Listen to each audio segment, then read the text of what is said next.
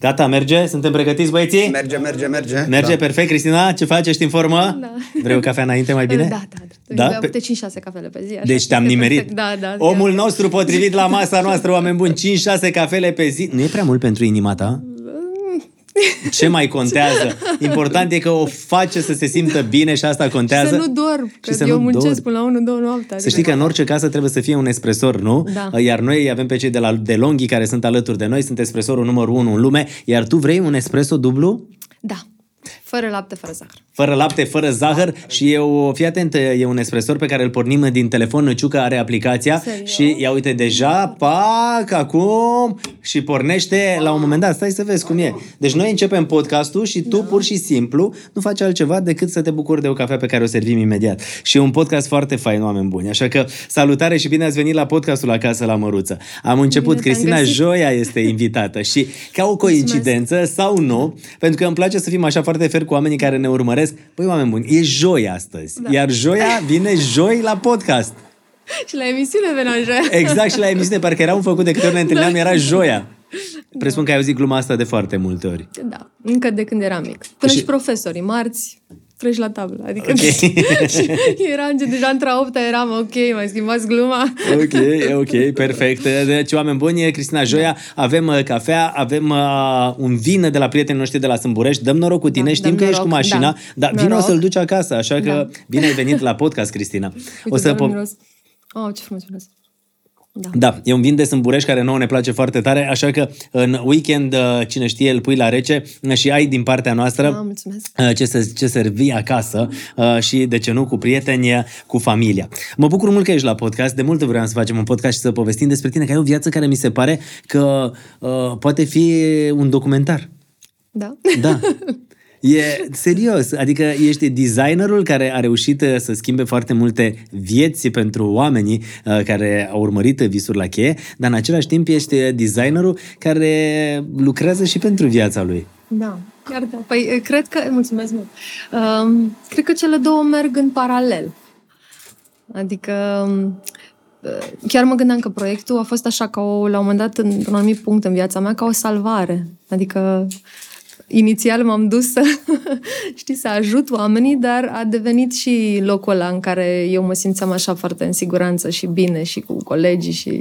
Și practic ajutai oamenii și te simțeai și tu Da. bine că te ajuți și pe tine. Da, da, da. Da, de ce spui că a venit Și ca o un salvare proiect pentru foarte, tine? Uh, e un, proiectul în sine este foarte frumos și mi-a schimbat mie perspectiva, adică probabil că m, cu lucrurile care mi s-au întâmplat, nu știu, în ultimii 2-3 ani, aș fi reacționat altfel dacă nu aș fi făcut parte din proiect. Adică proiect, proiectul mi-a dat așa o forță și o... Știi, întotdeauna când există, ai un lucru în mijloc, da? Și tu te repoziționezi. Poți să vezi lucrul ăla din mai multe puncte. Știi? Dar noi de obicei stăm numai așa și vedem unilateral. Mm. E, proiectul m-a ajutat să privesc așa. Și să, Știi? să, să privești și în Da, interiorul da, tău. da, exact. Dar spui că proiectul ăsta te-a ajutat să te schimbi cu foarte multe.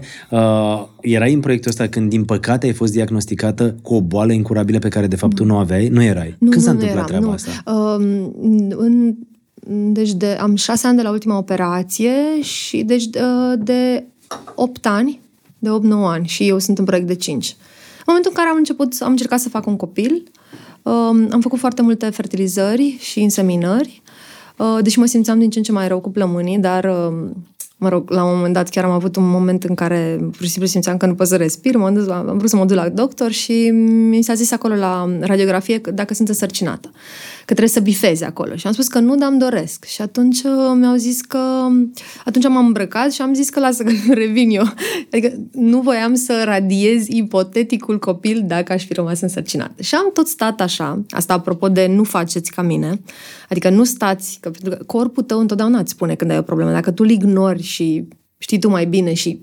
Asta spun că de multe ori în viață, știi, noi vrem așa și ne uităm către, către un lucru, vreau aia, vreau aia cu ardoare și pierzi din vedere întreaga, întreaga Esențialul. poveste, esențialul. Și atunci m-am încăpățânat atât de tare și la un moment dat uh, m-am dus tot așa să fac radiografie și mi-a zis doamna de acolo, mi-a zis, mă, fetiță, nu știu ce ai tu, dar nu sun deloc, că m-a ascultat cu Stetoscop. da, exact. Și a zis, nu sună deloc bine plămânii tăi, nu știu ce ai, dar ar putea să crăpi înainte să faci copilul ăla pe care vrei tu să-l faci. Așa că eu zic să rămâi aici, să faci radiografia și să vedem ce e de făcut. Și tot n-am rămas. N-ai rămas. nu, n-am rămas. Pentru că îți doreai să fii mamă. Da, da, îmi doream foarte, foarte mult lucrul ăsta. Um, da, în același timp eu făceam și munceam ca o nebună. Adică, de asta, la un moment dat, femeile încearcă să facă atât de multe lucruri și se Adică nu se opresc două secunde să-și dea seama, bă, dar ce cu mine? Ce vreau eu? Lucrul ăsta e despre mine 100% sau Știi? Adică e o goană nebună după a face cât a bif... De fapt, nu a bifa, că era o dorință interioară. Dar... Și pentru a demonstra, pentru a fi în ochii celor din jurul tău femeia puternică care reușește? Da, da, și asta. Adică voiam să le fac pe toate. Și la un moment dat, evident, că viața, știi cum e, când ai toate întrebările, vine Dumnezeu și când ai toate răspunsurile, vine Dumnezeu și schimbă întrebările. Adică, da. știi, și... și atunci am ajuns la spital, m-am operat de urgență, diagnostic cu pneumotorax. Mi-aduc aminte că eram așa ca prin ceață și am auzit pneumotorax și i-am zis medicului, adică m-a auzit că trebuie operație și am zis, da, când mă programați la operație, că eu am niște întâlniri luni. Și s-a uitat așa la mine și a zis, fata mea, până luni nu mai ești, adică acum te operăm, adică acum o să intri în... Dar deja era așa un pic prin ceață. Și după aia când m-am trezit eram plină de tot fel de tuburi, chestii la municipal, că știi cum e, când te ia salvarea și ți-e rău, nu zici eu, știți, eu vreau la, vreau la nu știu unde, la Viena. Nu, te duce la primul spital. Și așa m-am trezit, doar că nu mi-au pus... Dar tu ai avut o criză? Am avut ajuns... o criză, da. Pentru nu, că, practic, m-am oamenii... sufocat. M-am sufocat. Deci eram verde când am ajuns la spital. Nu reuși să, să-ți facă, să te convingă să-ți faci acea radiografie. Nu. Pentru că dacă o făceai din da, timp, puteai și văzut. Să, pentru să că asta vezi. este, adică chestia asta s-a acutizat în timp. Adică nu am ajuns cu plămânul drept stabilit complet într-o lună. Nu, era de niște, de jumătate de an, de un an aproape. Și tot stăteam, tot stăteam și făceam fertilizări. Încă nu s-a demonstrat, de asta eu am vorbit deschis despre asta, încă nu s-a demonstrat legătura între fertilizări și endometrioză, dar este clar că boala mea, care nu e endometrioză din aia clasică, că sunt multe femei care au și aia e mai ușor de operat. Eu am endometrioză pe plămâni. Asta dă, practic, uh, gravitatea bolii, pentru că nu prea poți să tai clasic și m-am operat de trei ori. Adică nu poți să operezi, să tai din plămân la infinit, că rămâi fără. Și atunci uh, ei nu au pus diagnostic, adică ei nu au realizat ce am. Mi-au spus că să nu mai fumez atât, să nu mai fac sală, eu nu merg la sală, eu nu fumez. Adică ei tot căutau un motiv pentru care plămânul meu era practic perforat, atrofiat, atrofiat, și, atrofiat și perforat. Deci era, deci practic nu mai funcționa. Și crezi că legătura este și cu uh, tratamentele pentru da, fertilizare da, in da, vitro? Da, chiar cred, cred asta cu tărie. Da, asta nu înseamnă că eu îndemn uh, femeile să nu mai facă lucrul ăsta, și să o facă mai conștient. Adică nu atât de, cum să zic, eu m-am dus așa, adică intram, țin minte că intram ca un cobai în, la medic și ziceam, eu îmi doresc un copil, nu contează cât costă, nu contează cât o să mă doară, eu vreau să fac copil. Și atunci, știi cum e, e, e o loterie cumva, adică eu cred că cum să zic, ei nu se uită cu foarte mare atenție pe analize, adică ei practic dau același tratament hormonal tuturor. I-am fost la o clinică privată și aveam același, aceeași doză, toate femeile, ori fiecare dintre noi suntem o particularitate, adică nu pot să... Exact. Eu am, aveam AMH-ul foarte mic, asta este, AMH-ul este o valoare care ține de rezerva ovariană. Pe scurt, e ca și cum ai încercat, și ei stimulau foarte mult, adică hormonal. E ca și cum tu ai încercat să pui un motor de Ferrari pe un Trabant. Corpul era Trabant și ei băgau hormoni, băgau, băgau, băgau, până a făcut poc. Wow. Asta e, dar este o industrie, adică eram așa, așezate ca la, cum să zic, ca în filmele la SF, știi, cu clone. Adică așa eram, 30 de femei într-o cameră din asta, fiecare cu... Costa mult un procedeu pentru um, fertilitate? Acum șapte ani era în jur de 5.000 de euro, cam așa. Și ai făcut destul de mult, ai da, spus. Da, da, da. da. Adică, Pentru practic, ani de zile, da, ani de zile, toți banii pe care îi câștigam se duceau pe doctori clinici, eram un fel de cobai. Da, ajungem imediat la problema asta da. cu infertilitatea. Spune-mi, te-ai dus, te-ai operat și te-ai, te-ai dus direct la spital, te-ai da. oprit la spital și te-ai operat. Da. Și? Și um, am stat o săptămână acolo, a fost destul de dificil, a murit o doamnă cu mine în salon, adică era, na, a fost destul de traumatizant și mi-au zis că după, după ce am stat o săptămână și ceva în spital, mi-au zis că plămânul s-a reexpansionat și că sunt ok și că să mă duc acasă. M-am externat, la două săptămâni după ce m-am operat, din nou pneumotorax, din nou mă sufocam, adică e o senzație foarte... Eu știu acum exact dacă fac pneumotorax, că îmi știu simptomele, ca și cum cineva îți bagă așa un cuțit în spate, ca și cum ai îngheți sticlă pisată. Deci e o senzație foarte N-ai cum să... Da, n-ai cum să... Să o zici că e exact, altceva. că e altceva, da, da. Și am ajuns din nou la spital, um, am avut un noroc fantastic, că, adică eu m-am dus din nou la municipal, făcusem CT acolo și doctorul care m-a operat prima oară voia să mă reopereze, iar eu nu știam cum să fur, practic, să-mi iau buletinul, să fug din spital, că eu nu vreau să mă operez tot acolo. Și m-a rugat de băiatul ăla de la poartă să, să-mi dea buletinul, să pot să ies din spital, să plec, practic, din spital și să mă duc în altă parte. Și s-a făcut milă de mine, m-am condus singurică până la alt spital, până la um, cel de pe viilor, la Marius Nasta. Și acolo am avut norocul, adică trebuia să-l prind până la ora 3 pe Cristian Paleru, care înțelesem că e un doctor foarte, foarte bun. Și m-a văzut de când am intrat pe că eram galben, adică și-a dat seama, după culoarea feței, că mai am nu știu cât saturație oxigen. Și mi-a zis fetiță, mâine ești în sală. Zic, da, domn doctor, mâine sunt în sală. Știi ce și interesant? operația numărul 2. Știi ce e interesant? Probabil oamenii care se uită Da. la podcast au impresia întotdeauna că oamenii care apar la televizor uh, ajung la spital și imediat uh, se face loc, uh, sala de operații se eliberează și totul e perfect. și oamenii ăștia care apar la televizor și care uh, poate au Dacă posibilități... vrei, povestim despre noaptea cu nasul, în care am stat, m-am dezbrăcat pe hol, ca la Auschwitz. Eram așa. De asta zic, adică trec prin niște experiențe ca Da, da, absolut da, orice da. om care Da. este, Da. nu știu, locuitor al acestei țări. Și atunci când ți-au spus că ai altceva, că asta mi-e Nu și-au era dat. înainte de Crăciun, Uh, nu și-au dat, se- adică m-au operat și au făcut, uh, adică nu erau, de asta mai exista și operația numărul 3, pentru că trebuia să-mi pună un meș, adică au desfăcut, au văzut că era plin de tumori, nu le venea să creadă că fusesem operată doar cu ceva scurt timp înainte. câți ani aveai? Uh, acum șapte ani, uh, 45, 38. Wow. Um, 37-38, da. Când am început drumul ăsta cu boala. Și uh, ei și-au dat seama că trebuie să-mi pună un meș, dar meșul ăsta voiau să-l aducă din state și nu-l aveau. Adică ei m-au deschis, dar nu aveau plasa și mi-au zis, ok, o să vezi că trebuie să mai facem o operație. Și uh, au, au luat, au prelevat probe pentru ca să vadă dacă ce este exact. Și-au dat seama în principiu, dar nu erau siguri, adică întotdeauna se face biopsie. Și pentru că eram preajma Crăciunului, rezultatul a ieșit, adică a ieșit neconcludent. Și a trebuit să aștept Crăciun și anul nou să văd dacă e malign sau benign. Adică erau tumori de endometrioză, dar nu știam dacă, adică dacă e cancer sau dacă Adică se tu ai poate- așteptat da. dinainte de Crăciun până după anul nou să vezi dacă ai sau nu da, cancer. da, da, da. Și, și cum ai rămas întreagă la minte și la cap? Pentru că la un moment dat presupun că te gândești la toate Da, da, lucrurile și da, că te da. macină chestia asta și te consumi foarte tare. Um, când, deci mi-aduc aminte că în spital eram pe... mo- Nu puteam să dorm, în primul rând. Deci eu n-am dormit o săptămână. Deci nu dormeam. Mi-a dat la un moment dat asistentei sau familia de mine, mi-a dat o rugăciune și cred că mi-a băgat un pic de morfină, dar mi-a zis să n-ai voie. Nu pot să-ți dau din asta în fiecare zi și am adormit în fund. Deci nu puteam să dorm. Eram cumva la modul, adică nu eram, nu plângeam sau nu eram disperată, eram pe modul, ok, ce pot face eu cu boala asta? Adică am asta, ce putem să facem? Și țin minte că am stat cu, la o mână aveam perfuzie, dar am stat cu mâna cealaltă pe telefon și am dat toată noaptea, am citit foarte multe studii despre boala asta și toate începeau cu It's a very rare disease. Că nu sunt studii în română. Eu sunt eu și cred că mai am pacient la Timișoara, dar nu e de atâtea ori operată ca mine. Deci nu sunt studii și nici n-au cazuistică. Și atunci, dimineața, când m-am întâlnit cu doctorița care m-a operat și cu care m-am și împrietenit ulterior și care îi mulțumesc, um, Olga Dănăilă și Cristian Paleru, ei au fost practic primii doctori, adică de ce e foarte incredibil ce au făcut? Că ei nu mai întâlniseră un pacient de genul ăsta și au pus acest diagnostic, care e foarte rar. Adică sunt pacienți în state, paciente în state care s-au operat de 6-7 ori până să se prindă doctorii ce e aia. Adică cum poți să ai tu menstruație în plămân? Știi? Adică, înțelegi? Le dădea cu virgulă. Și ei au reușit să pună diagnosticul ăsta fantastic. Și mi-aduc aminte că săraca, că acum deja ți-am suntem prietene cu Olga, dimineața aveam uh, așa cu puncte. Și o întrebam și asta, și asta, și asta. Și s-a uitat așa la mine și a zis, băi, femeie, tu ieri era să mor și acum ce sunt eu aici la interrogatoriu? Deci eu o întrebam, știi? Și care e pronosticul? Și ce trebuie să facem? Și care e soluția? Și care... Dar în același timp am și simpatizat, că a zis, băi, mă așteptam la orice, mai puțin la reacția asta. Adică eu practic am băgat-o pe ea într-o ședință. Ok, ce Ți-a fost facem frică acum? că o să-ți pierzi viața? Da. Dar nu frică, um, de fapt nu neapărat că o să-mi pierd viața, cât că o să... Mi-era frică de, i- cum să zic, chestia asta de până să mori, suferi foarte mult. Adică ajunge o, cum să zic, ajunge o, Legumă?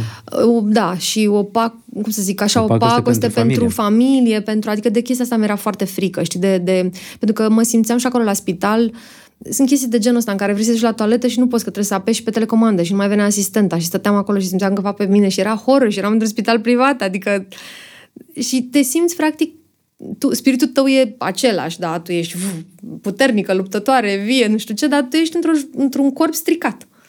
Ești ca într-o Știi? Wow. Și după... Dar stai că nu vreau să intri tristă, că am vorbit atât dar despre nu e boală. tristă, cred că lucrurile astea Da. fac parte din viața unui om și în același timp ce admir foarte Da. tare la tine este faptul că de câte ori te-am văzut la visuri la cheie, de câte ori ne-am întâlnit la emisiune, te-am văzut mereu cu zâmbetul pe buze și mai important decât atât te-am văzut cu sclipirea aia în ochi, știi? De un om care e vesel și care e bucuros, Da. știi? Și care a depășit momentele astea. Da, da, E- eu, eu chiar exact mă asta am consider simțit de norocoasă. fiecare dată.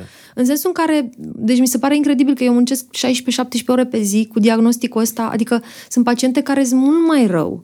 Eu acum sunt um, dependentă de un tratament pe care îl iau de 6 ani vizane și studiile se întind pe 2-3 ani de zile. Că, uh, cum să zic, pericolul ar fi să fac cancer la sân. Cei mm, pneumologii zic să-l opresc. Eu nu vreau să-l opresc, eu mă simt foarte bine cu el așa. Adică sunt, pot să muncesc, nu am dureri, n-am mai făcut pneumotorax. Dar ideea este că Da, da, în tu același timp dacă- mă simt foarte nor- de asta spun că mă simt foarte norocoasă, că puteam să fiu chiar o legumă azi. Adică, Da, da, în același timp îți două lucruri odată, deci că ai aflat după anul nou că de fapt nu Da, este o da. boală incurabilă, Da, da. ceea ce te-ai liniștit, exact. dar tu oricând și după aia poți să mi-au faci... spus că, că trebuie să mai fac încă o operație ca să-mi pună meșul ăla. Și n-ai mai făcut-o. Ba da, am făcut-o și pe a treia. Și așa mi-au, adică m-au tăiat din nou. Sunt operații clasice, asta nu pot fi făcute la paroscopii. Adică la ultima tetura era așa. Și când mi-am văzut oracele, deci eram, domnul doctor, ce ați făcut? Aveam și eu un bus cât de cât frumos. și el făcea, zice, ia uite pe asta. adică, ce, Ți-am salvat ce viața. cochetării joia pe capul tău, că tu erai să crăm și acum îți faci probleme că ești tăiată. Da, adică... Nu. Da, știi ce vreau să te întreb și acum tu, dacă întrerupi tratamentul ăsta, poți să faci din nou aceeași uh, criză? Da, da, da. Da, adică nu e... Deci nu e ei garantat n-au- că ai făcut nu e garan- operațiile nu, nu, și nu, că că gata. ăla, dacă dai pneumotora scatemenial pe Google, este incurabilă. Dar odată cu înaintarea în vârstă, ea, cum să zic, adică uh, nu are, nu crește Nu la mai fel are de forță. repede, da, nu are forță. Dar știi ce vreau să te întreb? Adică eu aștept să bătrânesc. Adică un tu, pic așa. tu spui acum că e un tratament Da, da. care poate oricând să-ți dea alte probleme la sân. Da. Dar deocamdată el funcționează pentru mine. Din moment ce medicii, dar nu de la noi, cei de la noi au fost... Adică eu m-am dus cu video cu video operației la Viena. Ca să am fost și la Viena. Și mi-au spus, am fi făcut același lucru. Doar că pe niște zeci sute de mii de euro la AKH. Deci am fi făcut fix ce au făcut cei din România. Dar știi ce vreau să te întreb? Ei chiar au, cei din România au participat la un congres în Japonia cu, cu video operației mele. Adică a fost o chestie... Teza lor de doctorat. Da, da. Nu teza da, de doctorat, mă rog. că aveau doctoratul, că altfel nu mi-ar fi pus Da, un teza... diagnostic. Dar știi, ce, știi ce vreau să te întreb? Ce mă, mi se pare mie incredibil? Că tu ești aceeași persoană care muncește 16 ore pe zi, 18 ore pe zi, dar uh, câteodată parcă nu învățăm nimic din trecut, știi? De ce tot calci accelerația? Pentru că și înainte făceai treaba asta. Da. Și poate înainte spuneai ce bine era să am mai multă grijă de mine. Mhm, da. Și acum? Simți că ai mai multă grijă de tine? Nu, dar lucrez la asta. lucrez la asta. Trebuie să învăț să... Știu că sună clișeu, dar chiar trebuie să învăț să mă prețuiesc mai mult și să... Dar m, pentru mine munca a fost și un refugiu. Adică a fost și Asta te-a ținut în viață? Da, nu știam ce să fac altceva și atunci făceam ce, ca, ca un roboțel, dar mie îmi și place foarte mult ce fac și atunci era, e ușor să, car, să cazi în capcana asta, adică e ușor, dar asta nu înseamnă că e bine, adică în ultima perioadă chiar am citit foarte mult despre chestia asta, că suntem, ne validăm prin ce facem, nu prin ce suntem. Adică vrem foarte mult să facem, să facem, să facem, să demonstrăm. Să... Și la un moment dat pionierul, că eu eram pionier, comandant de unitate, pionierul Clachează. da, clachează și îi scapi așa. Știi, tu ai senzația că ai tot, deții bilele, știi, le ții sub control și după aceea te trezești că le-ai pierdut pe alea mai importante. Dar știi, întorcându-ne în, înapoi în timp, Da. la un moment dat ți-ai dat seama că nu poți să devii mamă și de asta ai Da. trecut la aceste proceduri, de, la aceste tratamente de fertilitate? Da, da, da. Da, am realizat că și atunci mi-a fost... Adică m-am dus ca orice om să văd, să fac, să Pentru că de, investighez. de, de acolo, practic, a început Da, oarecum da. calvarul tău. Da, Pentru că până da. atunci erai Da, eram foarte ok. cu analizele la zi, da, tot în da, regulă, da, nu aveai da, nicio da. problemă. Și da. ți-ai dat seama că nu poți să devii mamă Da. și ai zis, fac, vreau să fac... Uh... Da, da, vreau să văd ce se întâmplă și, din păcate, nu erau foarte clare. Adică medicii, că așa, adică au trecut niște ani, asta mi se pare, și sunt foarte multe femei în situația asta. Adică eu când atunci când căutam, eram pe niște forumuri și erau femei care făceau împrumut la bancă ca să facă fertilizările astea. Sau stăteau într-o garsonieră și își vindeau garsoniera. Adică este o Din dorința de a da, deveni mamă. da, da, da. Și nu numai că ei nu-ți garantează nimic, dar te poți și îmbolnăvi. Asta e, asta e trist. Asta nu înseamnă că nu trebuie să facă, dar trebuie să f- aibă mare grijă unde se duc, la ce medic. Și ce poate tratamente. să nu exagereze cu ele, cum ai făcut și, și tu? Da, da, știi cum e, uite, uh, la un moment dat chiar, nu o să dau un nume, dar la un moment dat chiar la televizor văzusem pe cineva care făcuse nouă și avea o fetiță, m, reușise să facă o fetiță și o fetiță extraordinară, fantastică, frumușică. Și n-am pățit nimic. Și atunci, știi, apropo de, că de asta am vorbit, de, adică există și un contrapunct. Eu nu am știut, chiar n-am știut că poate să aibă efecte secundare sau poți păți ceva, în afară de faptul că mi-era mie greu. Mi-aduc aminte, odată îmi făceam injecțiile cu hormoni în parcare și a venit un polițist. Și mi le făcea un abdomen. Și eram între două întâlniri și am ce să mă mai duc? Învățasem să mi le fac singură și nu mă mai duceam la clinică doar ca să-mi fac niște injecții. Sunt ca la diabetici. Iei o seringă și ți le faci în jurul umbilicului. Și eu mă injectam și vine un polițist și îmi bate în, în geam. Ce faceți, doamnă? Zic, ce să fac? Niște hormoni. Vreau să fac un bebe. Încerc. Știi? Adică, da, era, era șocat. Deci vreau să zic că a plecat, deci nu, nu a zis N-a nimic. scos uh, testul să zicem, stați doamnă, Nu, cine nu, știe nu. ce faceți Nu, pe aici și-a în dat parcare? seama, adică era, ea a văzut, erau cutiile, că trebuia să amestec mai multe substanțe și și-a dat seama că... Hai, dar uite, și Da. practic ai, cam câte ai făcut, câte încercări? Ai făcut la fel multe? Uh, două fivuri și șase înseminări. Deci 8 în total, Da, da, da. 8 încercări. Da, și apoi ți-ai dat seama că îți pui sănătatea total în pericol și viața și ați Nu, luat... nu știam că... Nu, nu, eu nu realizam că sănătatea, nu mi-am dat seama că sănătatea decât în momentul în care am, chiar am făcut poc. Nu, dar am zis, băi, care, ce, ce pot să fac? Adică, de asta eu nu vreau ca oamenii să mă privească așa ca pe, uh, domne, uite, ce suflet minunat și generos. Eu, eu oricum nu știu să primesc complimente sau întotdeauna mă făstăcesc când oamenii zic ceva de bine. Nu că nu apreciez, dar nu știu, știi, am sentimentul ăla al impostorului că poate totuși nu e chiar așa cum zic ei, știi, și că de fapt, știi? De unde vine Și, chestia asta? Uh, cred că din copilărie. Mm. Nu.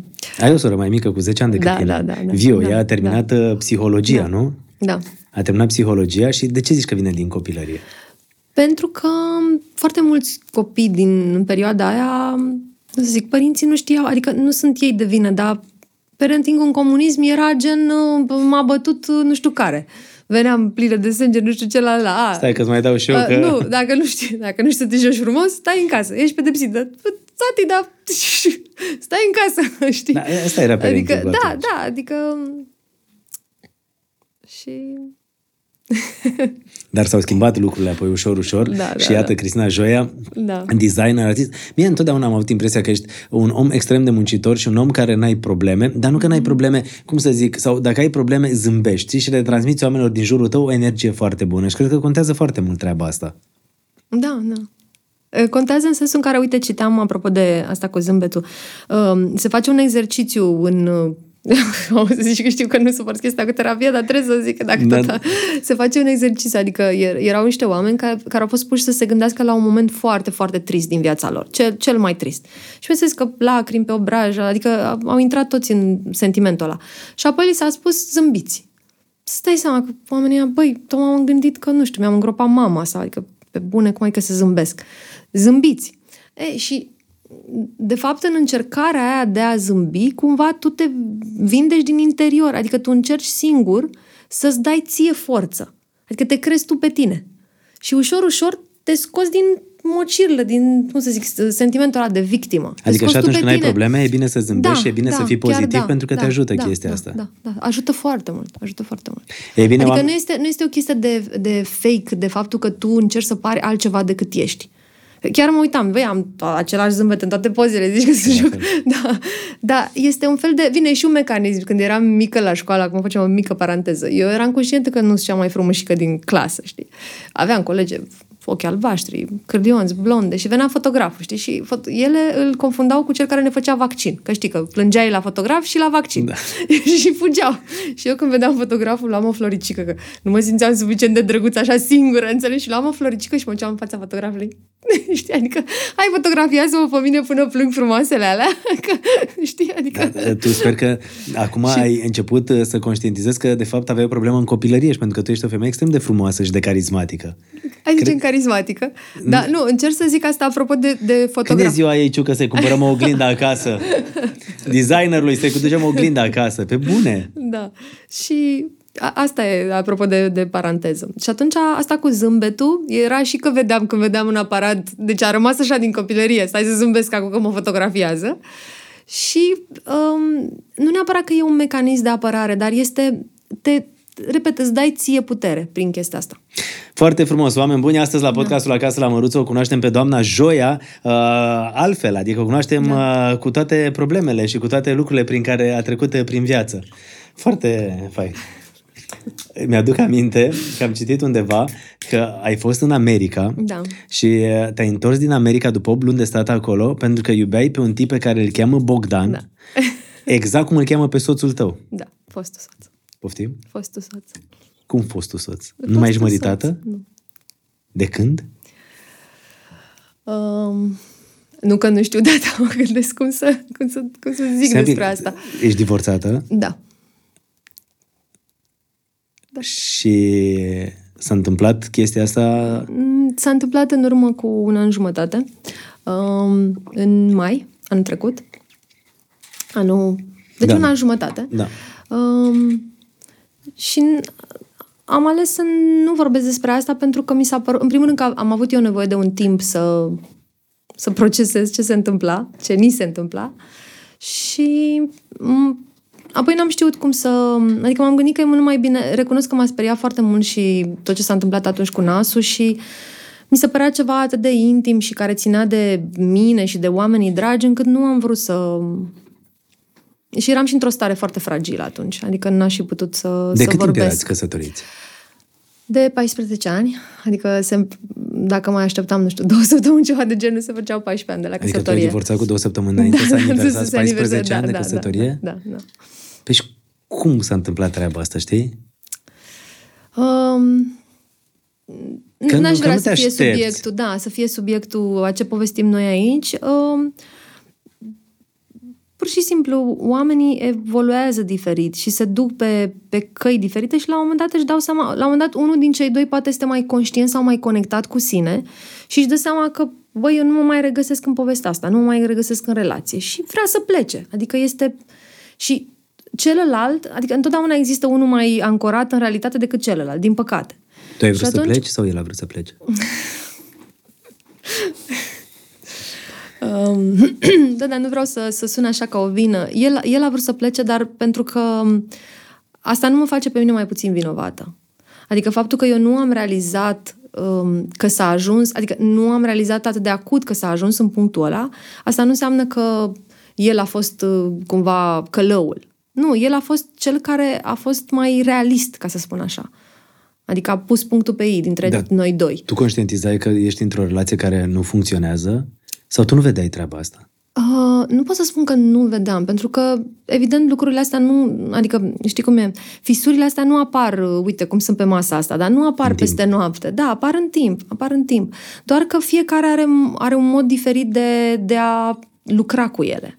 Și dacă, cum să zic, dacă la un moment dat pur și simplu îți dai seama că nu mai ajungi la celălalt, unul poate se refugiază în muncă, celălalt se simte poate din ce în ce mai deconectat și nefericit. Deci, eu cumva cred că am greșit și, practic, probabil că și ăsta este motivul pentru care, uh, adică din perspectiva asta vreau să abordez povestea asta, este că o căsnicie, o relație, ni- nici nu contează acte, neacte, până la urmă o relație de lungă durată, orice relație, nu este ceva ce se întâmplă, adică nu poți să te vezi a doua zi și să mm, spui că gata, suntem într-o relație, știi? Și așa cum ea se construiește, ai, așa și se știi, se, se, Se dărâmă. se dărâmă în timp, dar se dărâmă încet, pe nesimțite, știi? Cu un moment în care celălalt ți-a spus ceva, dar tu erai, nu știu, atent uh, pe laptop, făceai nu știu ce proiect. Cu un moment în care tu ai vrut să, nu știu ce, și celălalt a zis, lasă că altă dată. Sau, adică, momentul în care nu mai ești atent la nevoile, adică celuilalt. Și mie mi se pare așa că fiecare este o entitate și există și a treia entitate, respectiv relația. Și dacă cei doi nu lucrează la, la relație, dar în fiecare zi, și nu prioritizează relația, lucrurile alea nu au cum să țină doar dacă cei doi se iubesc. Că de iubit n-am iubit foarte mult. Și asta este o, e o lecție pentru poate cei care ne ascultă, că nu, iubirea nu e de ajuns. Chiar nu e. Păi și ce n-a funcționat? Păi asta n-a funcționat, că la un moment dat nu... nu ne-am mai văzut unul pe altul, nu ne-am mai auzit, nu ne-am mai... Adică eram... Adică chiar dacă eram... vă vorbeați, nu mai, uh, Da, da. nu mai vă pătrundeau atât de mult lucrurile pe care le spuneați unul altuia. Da, da, da, da. Și el, Bogdan, a venit și ți-a spus, pentru că de asta spuneam, ai venit din America pentru că aveai un iubit pe care îl chema Da. Bogdan și cum e soarta asta, karma, te-ai căsătorit uh, cu cineva care, pe care îl chema tot Da, Bogdan. Și acum aflu că ai divorțat Da, da. de un an jumate. Da. A fost, cred că, S-a întâmplat și destul de... Adică asta iarăși e, eu personal consider că m, după o relație de lungă durată trebuie să-ți iei timp să înțelegi ceva. Eu am fost așa de dărâmată după eșecul primei relații, care era din copilărie, adică era aproape imposibil să țină, dar eu în idealismul meu, între 14 și 27, adică, cum să zic, când toate fetele se duceau la întâlniri și în club și așa, eu, eu aveam relație de 10 ani, înțelegi? Um, și atunci eu nu mi-am dat un spațiu să mă vindec de ce mi s-a întâmplat prima oară, de prima traumă, ca să spun așa. Și în perioada aia eram, deci după prima despărțire, eram extrem de nefericită și voiam doar la un moment dat să nu mai simt durerea aia, că mă trezeam în fiecare dimineață cu o senzație că vreau să mor, așa era, deci era ceva cumplit, efectiv. Era și prima iubire, nu? Da, Aia da, da, mare. da, deci era și și pentru el a fost foarte greu, adică a fost așa groaznic, groaznic.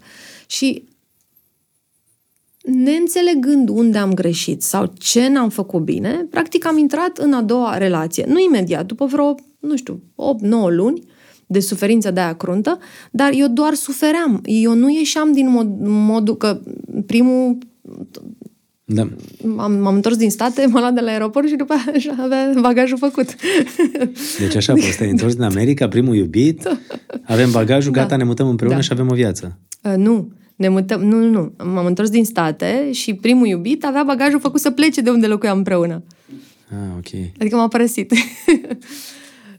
și atunci, da, și atunci îți dai seama că a fost așa o nebunie și ce încerc să spun e că... Adică tu te-ai în a întors din doua- America pentru da, el? Da, Și nu te-a pentru părăsit? el, el, mi-a- nu pentru el. El mi-a spus, uh, uite, era și diferența de fus orar. Și nu, adică eu îi scriam, sau eu îl sunam și el ba era la birou, ba, adică nu mai reușeam să comunicăm. Atunci nu exista Instagram Da. și WhatsApp și era, vorbim de 2004, da, nu? 2005, Da. acum 100 de ani. Sunt foarte bătrână. nu. Născută în Nu, Oricum 77. și anul trecut ce s-a întâmplat, mi se pare că e de foarte mult timp. Da. Ne întoarcem la asta. E, și atunci um, um, cumva nu reușeam și la un moment dat nu mai răspundea. Adică am simțit că s-a întâmplat ceva, că nu, nu mai răspundea la mail, nu prea mai răspundea la telefon și l-am întrebat ce se întâmplă și mi-a zis să rămâi în state că tu oricum ai pus arta mereu pe primul plan și așa și atunci îți dai seama că am luat primul avion. Și ai lăsat arta care era pe primul plan și că am te-ai vrut să-i întors. demonstrez că, că, că nu e așa. Și când ai ajuns Dar la era aeroport, prea el avea târziu. bagajul făcut. Da, era prea târziu. Și a trecut perioada asta de 9 luni și l-ai cunoscut pe actualul, Da, și actualul dar asta fostul spun, tău soț. în perioada asta de 9 luni, eu nu am făcut ce trebuia făcut, respectiv să înțeleg. Pentru că orice relație, e, deci fiecare ține capătul sforii. Adică sfoara aia nu e doar, nu e unilateral. Și atunci când unul o lasă sau unul trage mai tare, știi că este un echilibru atât de fin și este atât de greu să menții o relație sănătoasă și vie. Eu chiar cred și văd în jurul meu, am clienți, majoritatea 80-70%, e un procent foarte trist. Sunt în relații care au murit ușor, ușor pe parcurs. Dar nu pentru că oamenii ăia nu se iubesc, ci pentru că pur și simplu nu știu cum să o mai, ce să-i mai facă, de unde să o mai apuce. De unde... Și la un moment dat pur și simplu se stau așa în, în, în viața aia, cumva, știi? Se complac într-o relație care de nu știu fapt dacă nu mai neapărat le se dă complacă, ei se iubesc. Adică, dacă vorbim despre cum se simte un divorț, e ca o moarte. Adică, eu chiar, știi, sunt foarte mulți oameni care poate, nu știu, la primul hop zic, a, divorțez, nu e clar că nu, nu, ce, să- divorțez. Nu e așa. Adică dacă, dacă acolo a fost o legătură și oamenii ăia s-au iubit, divorțul este absolut cumplit. Așa a fost și pentru tine? Da. Da, chiar a fost. Adică, da. Și Se simte ca o moarte. Fix, pentru că realmente este o moarte. Este moartea a ceva ce a fost hrănit și a fost viu și frumos foarte, foarte mulți ani. Și practic Bogdan a venit și ți-a spus că vrea să se termine relația? Nu că vrea să se termine, că el crede că pentru amândoi este mai bine așa. Adică nu era, nu, n-a fost o decizie pe care a luat-o într-o zi, n-a fost ceva ușor de Da, pentru decis. tine atunci a fost uh, momentul în care poate ai conștientizat într-adevăr că poți să-ți pierzi căsnicia și relația. Da, da, da. Da, dar el deja, el de mult timp, lui a luat mult timp până să ajungă la această concluzie. Adică nu este un om uh, promiscu, nu este un om, este un om minunat, adică nu e un om care a zis gata, la primul hop, stai că nu mai vreau să divorțez. Sau, adică n-a fost un moft.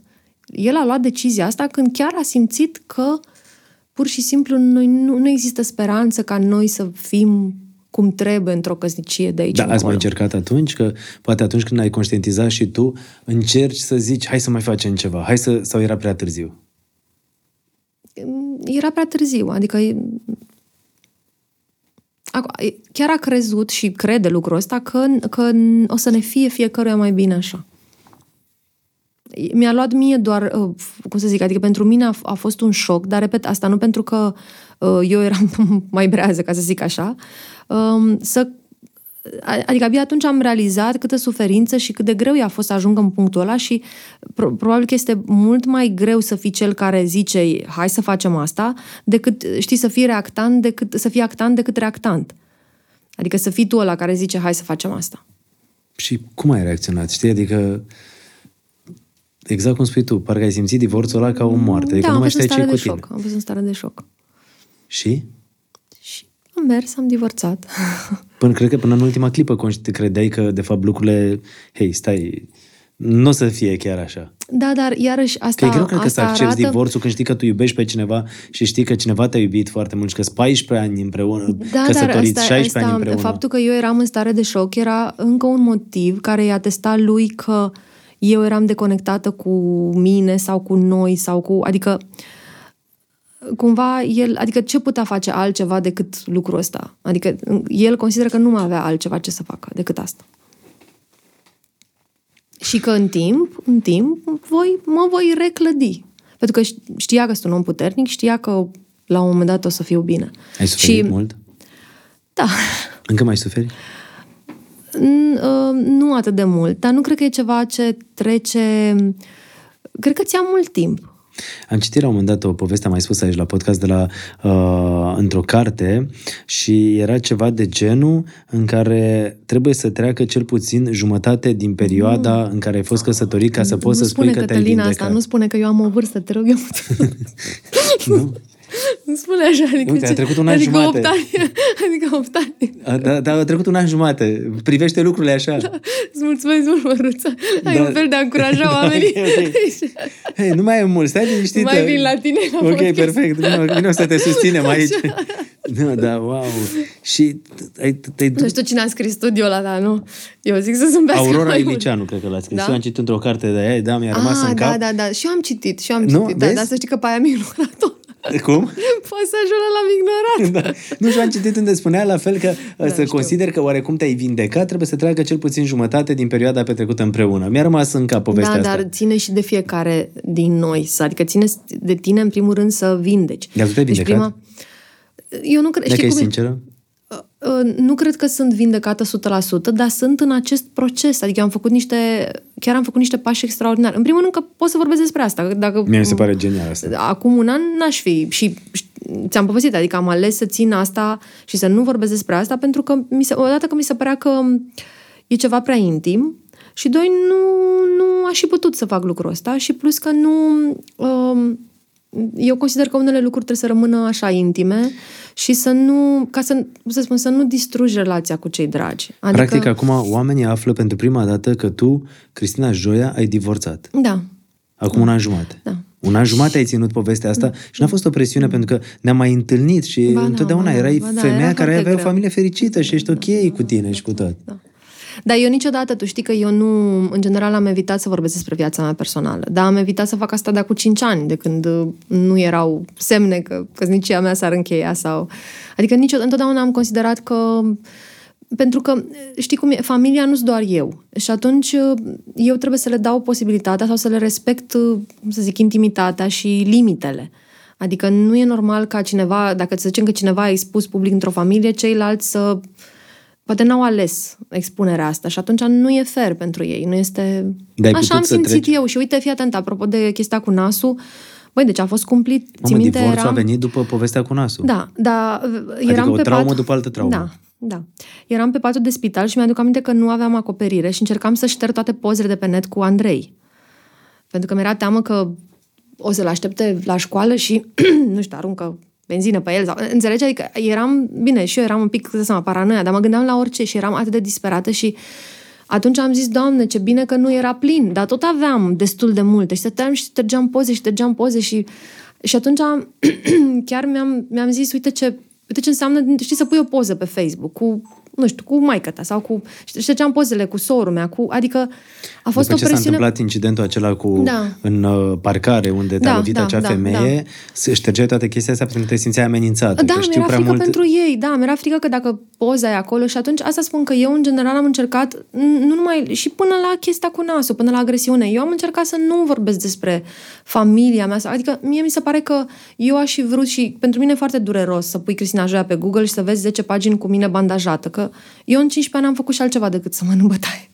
Știi? Adică și e dureros și asta apare. Adică și atunci m-am felicitat cumva în sinea mea că mi-am ținut viața privată privată, iar vis-a-vis de acest an și jumătate um, și de ce am ales să, să vorbesc, ac- de fapt să vorbesc, să, să spun lucrul ăsta, mi-am dat seama, una că și terapeuta mea m-a sfătuit să fac asta, apropo de procesul de vindecare, pentru că mă simțeam așa, ca și cum aș, aș purta tot timpul o piatră, ca și cum aș avea o vină și...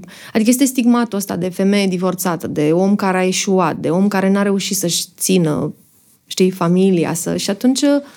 Te-au uh, apăsat lucrurile astea? Da, foarte, foarte rău. Și n- pentru că aveam vina asta așa permanentă sau mă simțeam eu vinovată, uh, terapeuta mi-a zis, măi, trebuie să, adică trebuie să înțelegi unde ai greșit și tu în relație, dar trebuie să și înveți să te ierți, să te accepti, să te iubești, să-ți dai seama până la urmă că Um, că, uite, apropo de chestia asta, mi-a făcut un test, știi, star de la una la alta și mi-a zis, te rog, scrie, uh, scrie, uh, scrie membrii familiei tale și oamenii pe care îi iubești. Și m-am apucat și am scris Andrei, lista. Și se uită pe foaie și zice um, și pe tine unde aveai de gând să te scrii? Eu acum, dacă stai bine să mă gândesc, mă puneai să fac o listă, nici nu mă știi scris pe foaia aia. Știi? Și atunci a zis, dar pe tine nu te iubești sau tu nu faci parte din familie sau tu unde ești? Și sunt foarte, foarte mulți oameni care se pierd. Adică într-o relație, să- din iubire, la început ai tendința să te contopești cu celălalt. Tu nu mai existi, nu mai contează ce ai tu de făcut, ce vrei. Ce... Și atunci, știu, chestia aia de contopire, după aia, după un an, doi, îți dai seama că stai puțin, că parcă mă simt sufocat, dar nu mai știu cine sunt, stai un pic și există perioada aia. Toți oamenii căsătoriți știu despre ce vorbesc, sunt niște etape care sunt Există cărți, apropo, am citit o groază de cărți, podcasturi, deci dorm câte 3-4 ore noaptea în perioada asta, ca să înțeleg lucruri, știi? Am avut așa o foame de Pentru că încă nu cunoaștere. te-ai vindecat. Păi vindecarea vine în momentul în care accepti, în momentul în care înțelegi și apoi accepti și apoi te ierți și ierți. Așa vine vindecarea. Și încă mai ai de lucrat la lucrurile astea. Nu atât de mult ca acum șase luni, nu atât de mult ca acum un an. Dar știi ce vreau să te întreb? Divorțul nu are legătură cu faptul că uh, s-a întâmplat ce s-a întâmplat în noiembrie 2020, și anume incidentul din parcare. Nu, în niciun caz. Nu, nu. Cum ar, nu, adică... Nu, vreau să... Vreau, mă- adică, cum să zic, mă nimeni, gândesc- nimeni din, din prietenii mei sau din familia mea sau din oamenii care îmi sunt dragi sau alături n-ar judeca pe cineva din... Mă gândeam adică așa n-ar... cum a venit, adică ai pățit chestia aia și apoi uh, vine omul cu care ești de 16 ani, spune, știi, îmi dau seama că eu vorbesc mai, niște nu, lucruri și tu lucrurile nu le erau mai auzi. vechi. Lucrurile erau Clar. mai vechi. Adică problemele pe care le aveam erau evident mai vechi. Um, chestia asta cu nasul chiar m-am gândit că um, adică eu în ziua aia eram, era sâmbătă și nu mâncasem de vineri de la ora 5, adică fusese, era sâmbătă, Uh, era tot așa, gen după amiază, mă duceam să fac cumpărătul sora mea care avea COVID și îi lăsam punga la ușă. Um, și eram evident și eu așa cu glicemia pe câmpii și uh, știi, genul ăsta de, de viață în care muncești așa ca nebunul la un moment dat și nu-ți mai dai seama ce e cu tine, adică a fost un semnal de alarmă. Mă crezi că eu, m-a întrebat cineva ieri sau alarter, m-a întrebat ce am mai făcut. Și mă crezi că eu nu mai știam nici numele ei întreg?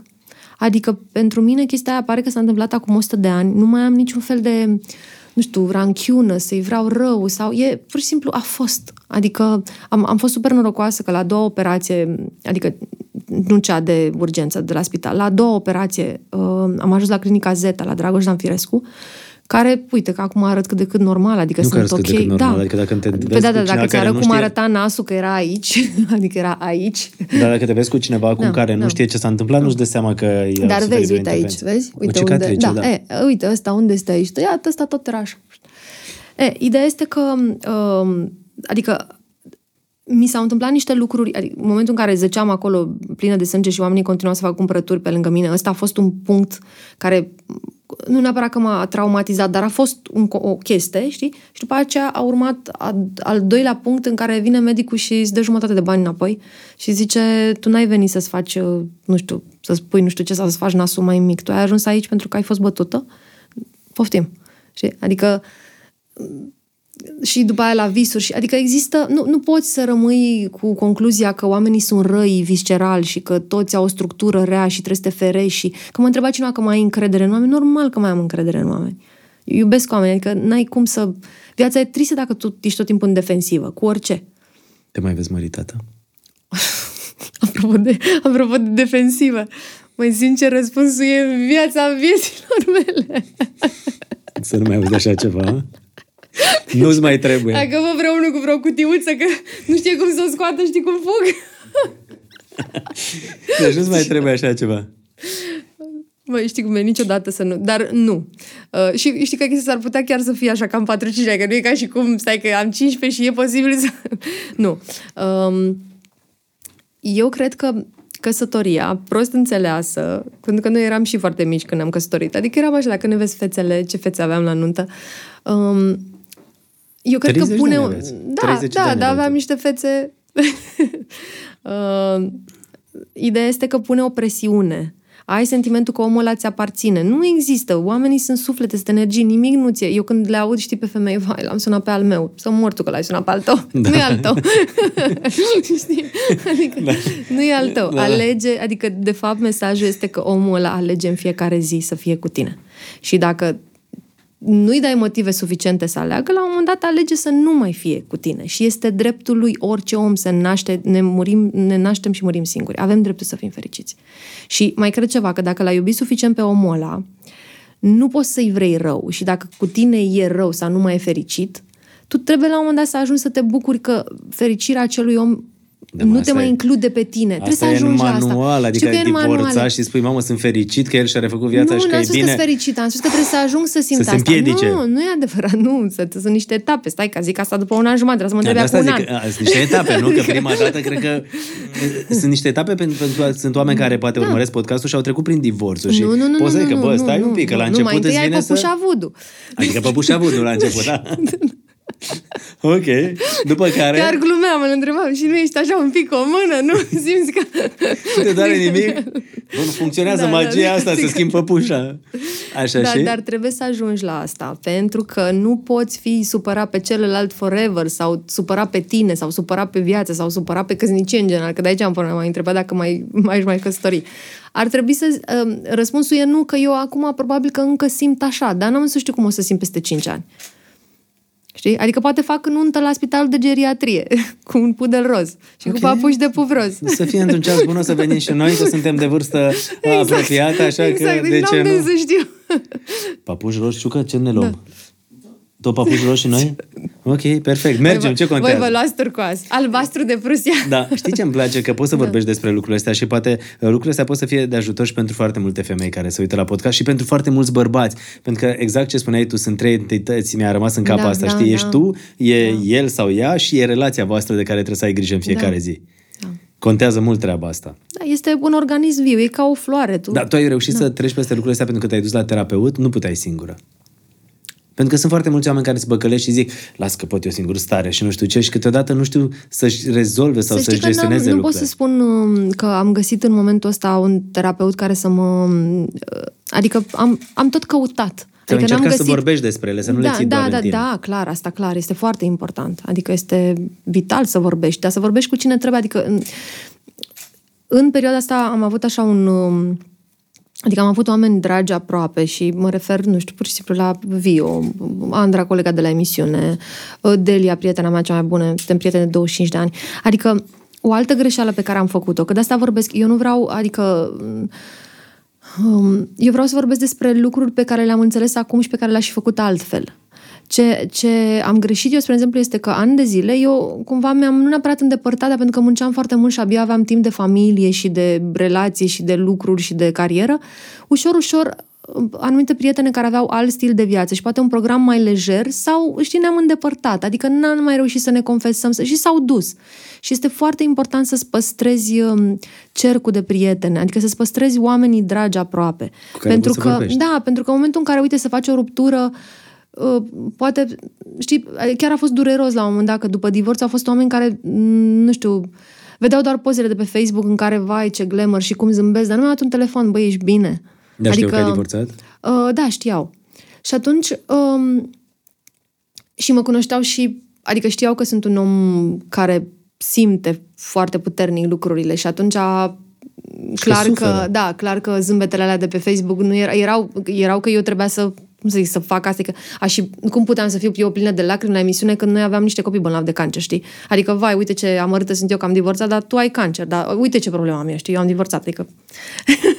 și în perioada deci... prietenii voștri, adică prieteni pe care îi credeai prieteni? Nu care îi credeam, eu nu spun că nu, spun că pur și simplu, um, nu spun că au fost mai puțin prieteni, dar oamenii cumva tind să creadă ce ce văd și uită să dea un telefon sau să întrebe, băi, cum ești real? Sau cum te simți? Sau cum se simte asta? Și ce încercam să zic este că de-a lungul timpului eu mi-am neglijat niște prieteni, nu știu, din facultate, din care erau fetele, fetele mele acolo de suflet. Pentru că aveam și atunci când m-am trezit singură, efectiv, deci, nu știu, când am fost la spital atunci, am sunat-o pe Delia că vină să vină că uite ce se... Adică... Prietena de 25 da, de ani. Da, și și e important să, să nu vă neglijați prieteniile astea. Um, uite cu, cu Ioana de la PR, Ioana Matei, da. știi, da? Uh, Ioana a venit la proces. Mi-a fost alături la proces. Adică oamenii ăștia nu existau acum șapte, opt ani.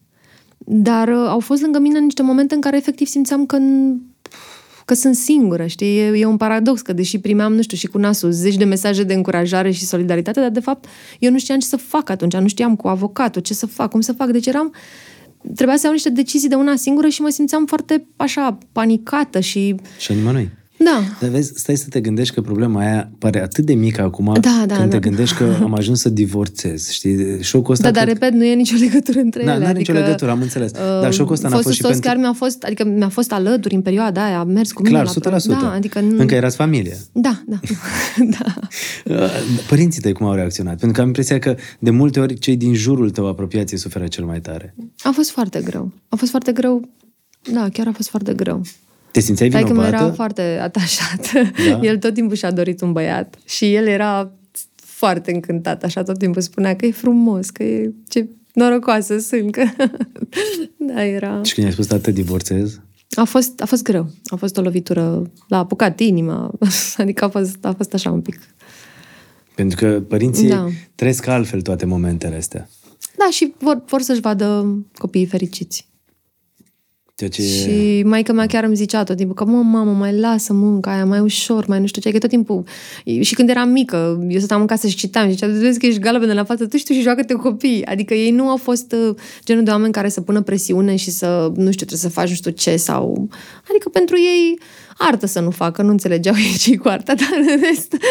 Da, faci niște lucruri senzaționale și la da, visuri la cheie și pictezi senzațional și design spectaculos mm. și de fapt chestia asta înseamnă tot așa, multe ore de muncă și puțin da, timp da, pentru da, tine. Da. Da, există, e, e un preț, adică e vorba de prioritizare. Nu, e clar că în viața n-ai cum să le ai pe toate. Este atât de greu să balancezi totul și să le ții Ce ai făcut cu în control. Ce am făcut cu vergheta? o am acasă. Ai dat-o din prima jos? Uh, a doua zi după divorț, da. Am prieteni care da. la fel au trecut prin această etapă și la un moment dat avem un prieten da. care își ținea verigheta încă timp după ce s-a da, întâmplat da, în da, momentul da. ăla și eram uh, surprins așa. Da.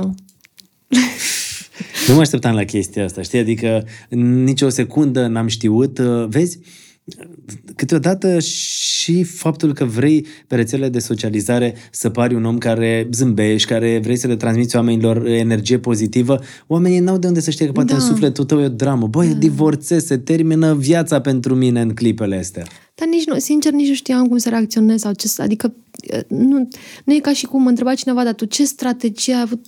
Iisuse, n-am nicio strategie nici acum, adică n-am pur și simplu a, așa am simțit să fac pentru că era un fel de jenă din asta din ați, adică să nu-i te gândești tot timpul că poate oamenii au suferința lor și mai vii și tu, știi, să nu... Adică tot timpul am avut oroare să vin și să povestesc despre lucruri, adică să fiu privită, știi, ca pe o victimă, știi, că cer atenție. chestia asta, că mereu trebuie să zâmbești, că te întreba lumea, hei, ce face ba soțul? Da, ba da, ba bine, da, bine, și tu erai ba divorțată. Da, ba da, Se era, bine, chestia aminte asta, când, ai, când am venit atunci la cu Vio da. de Paști și eram gen cu suflet așa cât un purice, doamne, să nu mă întrebe Cătălin, dar de ce nu te-ai dus cu soțul de Paști în vacanța de Paști? Și eu nu știam ce să zic. Și când, nu știu, ai, ai schimbat subiectul, deci crede-mă, era, oh, ce bine să termine cât mai repede. și, da. nu știu, sau în perioada asta primeam tot felul de... Ne trimite Ioana, ne trimite articole pe care trebuie să le și mm, erau întrebări de genul, nu știu, și ce ți-a cumpărat soțul de ziua ta sau... Și nu știam cum să... Adică nu să mint, dar nu știam cum să nu știam cum să întrebarea. fac, efectiv, să evit întrebarea și efectiv Dar nu am erai obosit. pregătită să vorbești de asta? Mm. Nu, nu, nu știai cum să spui, nu? Nu știai, ți era rușine? Uh, nu rușine, nu era vorba de rușine. Dar că rușine chestia altceva. asta ca un eșec al tău, știi? Da, o perioadă am considerat-o adică, ca un eșec bă, și apoi... Am divorțat înseamnă că am o problemă. Nu, încercam și să uh, încercam și să să, să-mi protejez practic oamenii dragi. Adică încercam să-l protejez și pe el, și pe Andrei, și pe... Adică mă gândeam că cel mai bine e ca lucrul ăsta să nu fie discutat, să nu fie și mă mai gândeam și că pe oameni nu interesează de fapt viața mea privată, adică de ce ar interesa sau de ce ar fi un subiect lucrul ăsta. Și mai ales, repet, de la chestia cu nasul, eu cumva și, adică aș fi vrut ca oamenii să știe doar ce fac sau ce bucurie aduc altor oameni. Nu, nu știu, în câte bucățele mi-a fost mie spar nasul sau... Cu toate că tu aduceai bucurie oamenilor, dar în sufletul tău erau așa multe cioburi. Da, era. da, a fost greu și uite, chiar vreau să le mulțumesc uh, colegilor de la filmare și oamenilor care filmez în fiecare zi, pentru că uh, uite, fata de la machiaj, Flori, ea săraca, doamne, deci cum mă vedea, iar ai venit încercănată, iar ai buzuit azi noapte, iar nu știu, nu știu ce să mai facă, două tone de fond de ten. Adică au fost foarte... Pentru că la un moment dat și-au dat seama, nu le-am spus din prima și o perioadă am putut cumva să nu știu, mă vedeau că sunt tristă sau s-a întâmplat ceva, dar ei credeau că din cauza nasului și cumva nasul a fost așa o, un fel de camuflaj vis-a-vis de starea mea pentru o perioadă, dar după aia nasul deja începea să fie bine și eu tot în starea aia eram. Și a început să le dea un pic cu virgulă și a trebuit să le spun după câteva luni de zile că uite, asta mi se întâmplă. Da, fostul și... tău soț, m-am vorbim fostul. Da. Fostul tău soț Bogdan știe cât de mult l-ai iubit și cât de mult ai suferit după? Uh, știe cât de mult l-am iubit, clar. Cred că știe. Um, iar asta cu suferința, ce putea să facă? Adică ce ar... Nu, nimic. Pur și simplu mă gândesc câteodată că uh, oamenii uh, din a vrea să nu era, poarte nu o ceva, mască și să arate că sunt puternici. ce, ce și-a dorit pentru mine. Da. El, el își dorește să fiu fericită. Își dorește, adică el clar și-a dorit să mă vinde cât mai repede și să trec cât mai repede peste asta. Dar după un an jumătate ai trecut? Adică ai, ai, tot întrebi asta. Ai fi pregătită să... Știi, mă tot gândesc la asta. Ai fi pregătită să începi o relație nouă? Sau e mult prea devreme? Nici măcar nu cred. Uite, eu, de exemplu, am considerat că pentru mine, cel puțin, eu am ales să stau singură. Adică am ales să nu mă văd, să nu ies, să nu nu știu, nici măcar gen, nu știu, la cafea sau... Pentru că eu am considerat că am eu nevoie de spațiul ăsta, de perioada asta. Dar asta nu e neapărat o rețetă, că se întâmplă, nu știu, știu oameni care au ieșit de la divorț și peste o săptămână și-au întâlnit iubirea vieților. Nu știu. Nu-i condamn. Nu spun că... Dacă te uiți în ce spun terapeuții, acolo scrie că nu-i bine. Dar dacă, să zicem, omul ăla până a divorțat, cumva deja se vindecase în timpul relației, atunci, adică deja nu mai era acolo da. și cumva își făcuse procesele alea lăuntrice în timpul relației, atunci poate să facă lucrul ăsta. Eu nu le-am făcut. Adică pentru mine aia a fost așa buf. Și atunci, automat n-aș fi putut, în primul rând că n-ar fi, n-ar fi fost corect pentru, cine, pentru persoana asta cu care aș fi ieșit, să zicem. Știi, ca eu să vin cu toți scheleții și cu toată suferința și durerea mea și vindecă-mă tu. Hai, un pansament, fii tu pansamentul meu. Nu, nu e corect. Nu e corect pentru niciun suflet din lumea asta. Și sunt foarte mulți oameni care fac greșeala asta și u, intră așa în relații, cum să zic, nevindecați și, ne, și după aceea se trezesc după un an, doi, că ajung în aceeași situație pentru că ei n-au lucrat cu ei. Știi? Adică ei, ei fac aceleași greșeli, au schimbat doar un trup, atât. Câteodată oamenii te văd pe tine exact cu zâmbetul așa pe buze și o fire foarte optimistă, dar în sufletul tău, cred că erai o persoană, nu te așteptai la așa ceva, știi? Să dărmase tot ce construisei tu. Dar eu am mai suferit de-a lungul vieții. Ok, nu atât de rău. e puternică. nu asta am vrut să spun. Vreau Ai doar plâns? să spun da, Să te-ai chircit așa lângă pat, ghemuită și nu mai știai ce să faci. Să... Nu, dar nu așa sunt stările alea în care nu mai știai ce e cu tine și ziceai, ah, de ce De ce e așa? De ce mi s-a întâmplat mie? Eu am avut, uh, cum să zic, uh, și despre asta chiar nu... Dar am avut stări de genul ăsta și în copilărie și mai târziu. Adică mi s-au întâmplat niște lucruri uh, în care a trebuit să fiu mai matură um, și să fiu cumva responsabilă pentru sora mea de când eram mică. Ai văzut că sunt așa, am tendința să fac pe mama cu ea. Deci au fost niște șocuri sau niște chestii care mi s-au întâmplat încă din copilărie, care pe mine cumva m-au făcut să... La ce te referi? Sunt lucruri care, care pur și simplu s-au întâmplat, care țineau de, de părinți, de, dar, repet, nu, nu, nu ăsta face voastre. subiectul. Poftim? De ale voastre, de Da, la familie. ex- exact, exact. Și atunci um, um, nu era ca și cum eu am avut o viață perfectă până la divorț și după aia brusc, aoleo, ce m-a lovit. Nu. Au fost, mu- adică f- felul ăsta al meu de a fi în care eu încerc să găsesc speranța în orice, uh, asta, am- așa am fost de când eram mică. Nu știu dacă mi-am dezvoltat asta cumva ca un fel de mecanism de apărare, copil fiind, nu știam ce să fac altceva, că trebuia, nu știu, să ies în fața blocului și să nu râdă copii de mine și atunci zâmbeam și mă prefăceam că totul e ok. Și atunci cumva asta mi-a devenit, adică și eu am început să cred că pot să fac lucrul ăsta și că dețin controlul și că eu mă ajut pe mine. Nu știu când s-a declanșat, probabil că n-am făcut încă, nu știu, n-am, n-am ajuns la terapeut atât de departe, dar um, și apoi au urmat uh, tot felul de lucruri, nu știu, neajunsuri materiale când eram adolescentă, m, adică tot felul de, nu știu, mici umilințe. Artiștii uh, trăiesc chestii de genul ăsta, știi? Și a, deci n-a fost, repet, n-am avut o viață în puf și după aia brusc m-a lovit ceva. Nu. Dar știi ce a vreau trebuit să să, te lupt, întreb? chiar a Uite. trebuit să lupt pentru fiecare lucru pe care l-am obținut. Pentru cei care ascultă Știi? podcastul nostru sau pentru cei care văd podcastul nostru, că pot să-l asculte pe uh, Spotify sau pe Apple Mhm. uh, uh, sau pot să-l vadă pe YouTube, vreau să te întreb ceva. Cum poți să salvezi o căsnicie și cum poți să-ți dai seama că lucrurile încă nu mai funcționează? Pentru că pe tine te-a luat prin surprindere toată chestia asta. Tu știai că e în regulă nu spun totul că, la tine. Nu, n-am spus că, n-am spus că știam că Sau e în regulă. erau nu, discuții, pe mine dar m-a nu te luat gândeai că prin erau atât de surprindere dramatice, știi? decizia de, de a divorța. Nu am spus că era totul perfect și brusc s-a trezit cineva că nu, nu. Nu, dar decizia asta, știi că te așteptai că, ok, sunt discuții ca în orice familie, le reparăm, le rezolvăm, mergem mai departe, dar se pare că era mult mai grav din moment ce s-a luat decizia asta. Asta, deci, în prim, eu nu dau seama că în Sau primul cum rând faci că nu să-l sunt, asculți pe celălalt da, mai nu sunt bine? terapeut și nu, pot, nu, nu mă erigez în, cum să zic, a le da neapărat sfaturi. Eu, eu spun doar ce cred eu sau ce simt eu.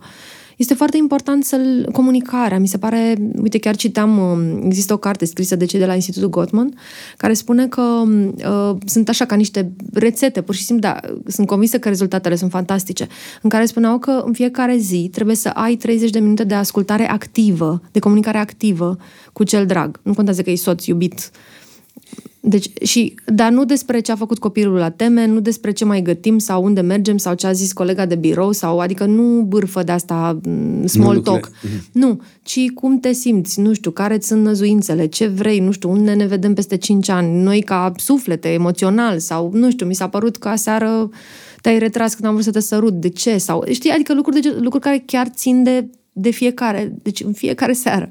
Ori oamenii nu fac lucrul ăsta. Și odată pe săptămână să aibă un date.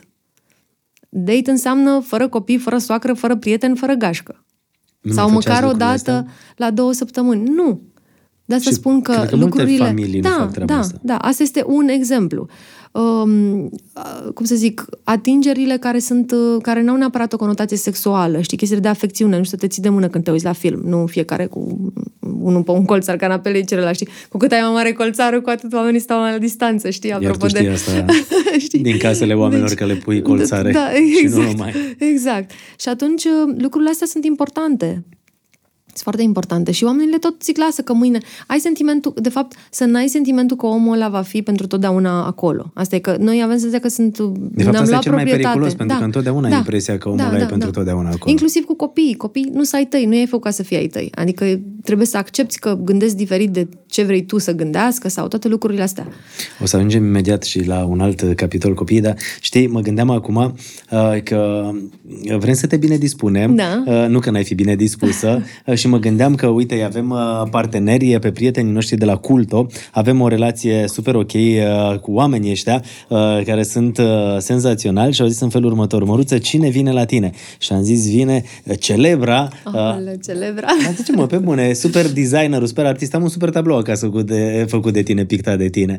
Uh, Cristina Joia și mi-au zis, uite, noi e culto, uh, vrem să-i dăruim un colier uh, și cum se potrivește, din aur cu diamante, care să te facă să te simți specială uh, de fiecare dată când îl porți, uite. Mulțumesc. Iar bijuteriile culto, să știi că sunt destinate femeilor puternice care poartă bijuterii cu forme simple, dar Asta îmi uh, place. contemporane. Și să stră... Fii atent cum e. Știi, mi-au scris aici, să strălucească în toate momentele importante din viață, știi?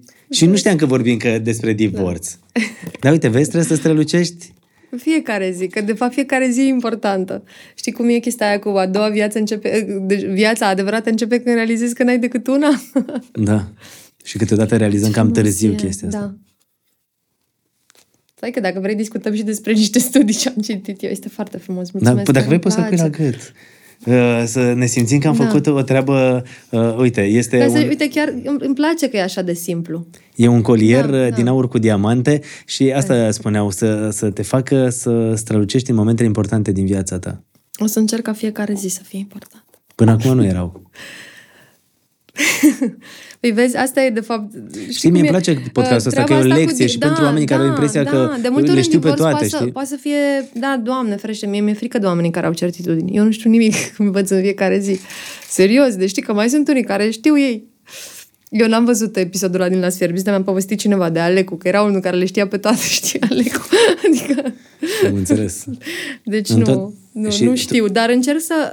Uh, asta încercam să zic, că de fapt povestea asta pentru mine a fost uh, uh, și greu, dar este și un moment în care eu pot să evoluez foarte mult, în care să învăț. Și să știi că nu învățăm decât cu forță, așa, în momente de criză. Nimeni din confort nu, știi, nu zice, stai mă puțin că acum eu trebuie să mă caut, să văd ce-i cu mine, știi? Și acum ai și foarte multe studii, cum ziceai ceva mai devreme. Nu? Adică aici avem un problemă. Ah, pentru, Ciucă, te rog frumos să, să intervii, uh, să, să reparăm uh, problema. pentru, pentru femei puternice care nu-și pot lega asta singure, știi? Pentru femei puternice care încă nu s-au refăcut după divorț și nu pot să-și nu lege spune singure asta, burijite că nu m-am bijuteriile. refăcut. Păi tu ai zis că încă nu te-ai refăcut 100%. Că ești încă un suflet sensibil. A, sensibil o să Adică- fiu mereu. adică Dar vrei poate. să spun ceva? Mi se pare că ești foarte puternică uh, pentru că ai putut să vorbești de chestia asta și ai ales să vorbești într-un podcast. Și la modul cel mai, cel mai sincer spun treaba asta. Pentru că întotdeauna te gândești, dar ce zice lumea? Dar ce zice X, Y, știi? Așa? Apropo de ce zice lumea, știi da, cum e că cu întotdeauna când omul ăla pe- divorțezi, nu, de dar fapt, pe te patul gândești de moarte. ce zic vecinii sau ce zice nu știu cine. Nu, dar pe patul de moarte, știi, cu tot, un cineva care și-a Să știi trăit că noi tot, am- toată da. viața cu ce a zis lumea, știi? Și vine unul și îl întreabă, ăla săracul și-a dat duh acolo. Așa, și ce a zis lumea până la urmă? Adică Da. nu mai conta în momentul ăla, știi? Da, exact. Hai. Ai Este spus cu, este cu diamantul în față? Sau că Da, nu-mi e dau cu seama? diamantul Da. în față, exact cum e și Este tu foarte cu, frumos. uh, cu, diamant, sufletul, așa, cu sufletul cu- în față, știi? Da. Și, și cu diamante ai în ochi, sclipesc ochii tăi. Spuneai că sunt studii multe și că da, le știi că acum. Sunt, sunt, că sunt studii apropo de, de viață. Că, că, de fapt, o să ajungem să trăim din ce în ce mai mult. Și că... Stai că nu știu cum să pun cutiuța. Și o să spun apoi un studiu, da, să o punem aici, și o să spun un Foarte, studiu foarte apoi, frumoasă și cutiuța. o să spun apoi un studiu uh, spus uh, de doctorul Cristian Andrei de ce Mhm. divorțează oamenii.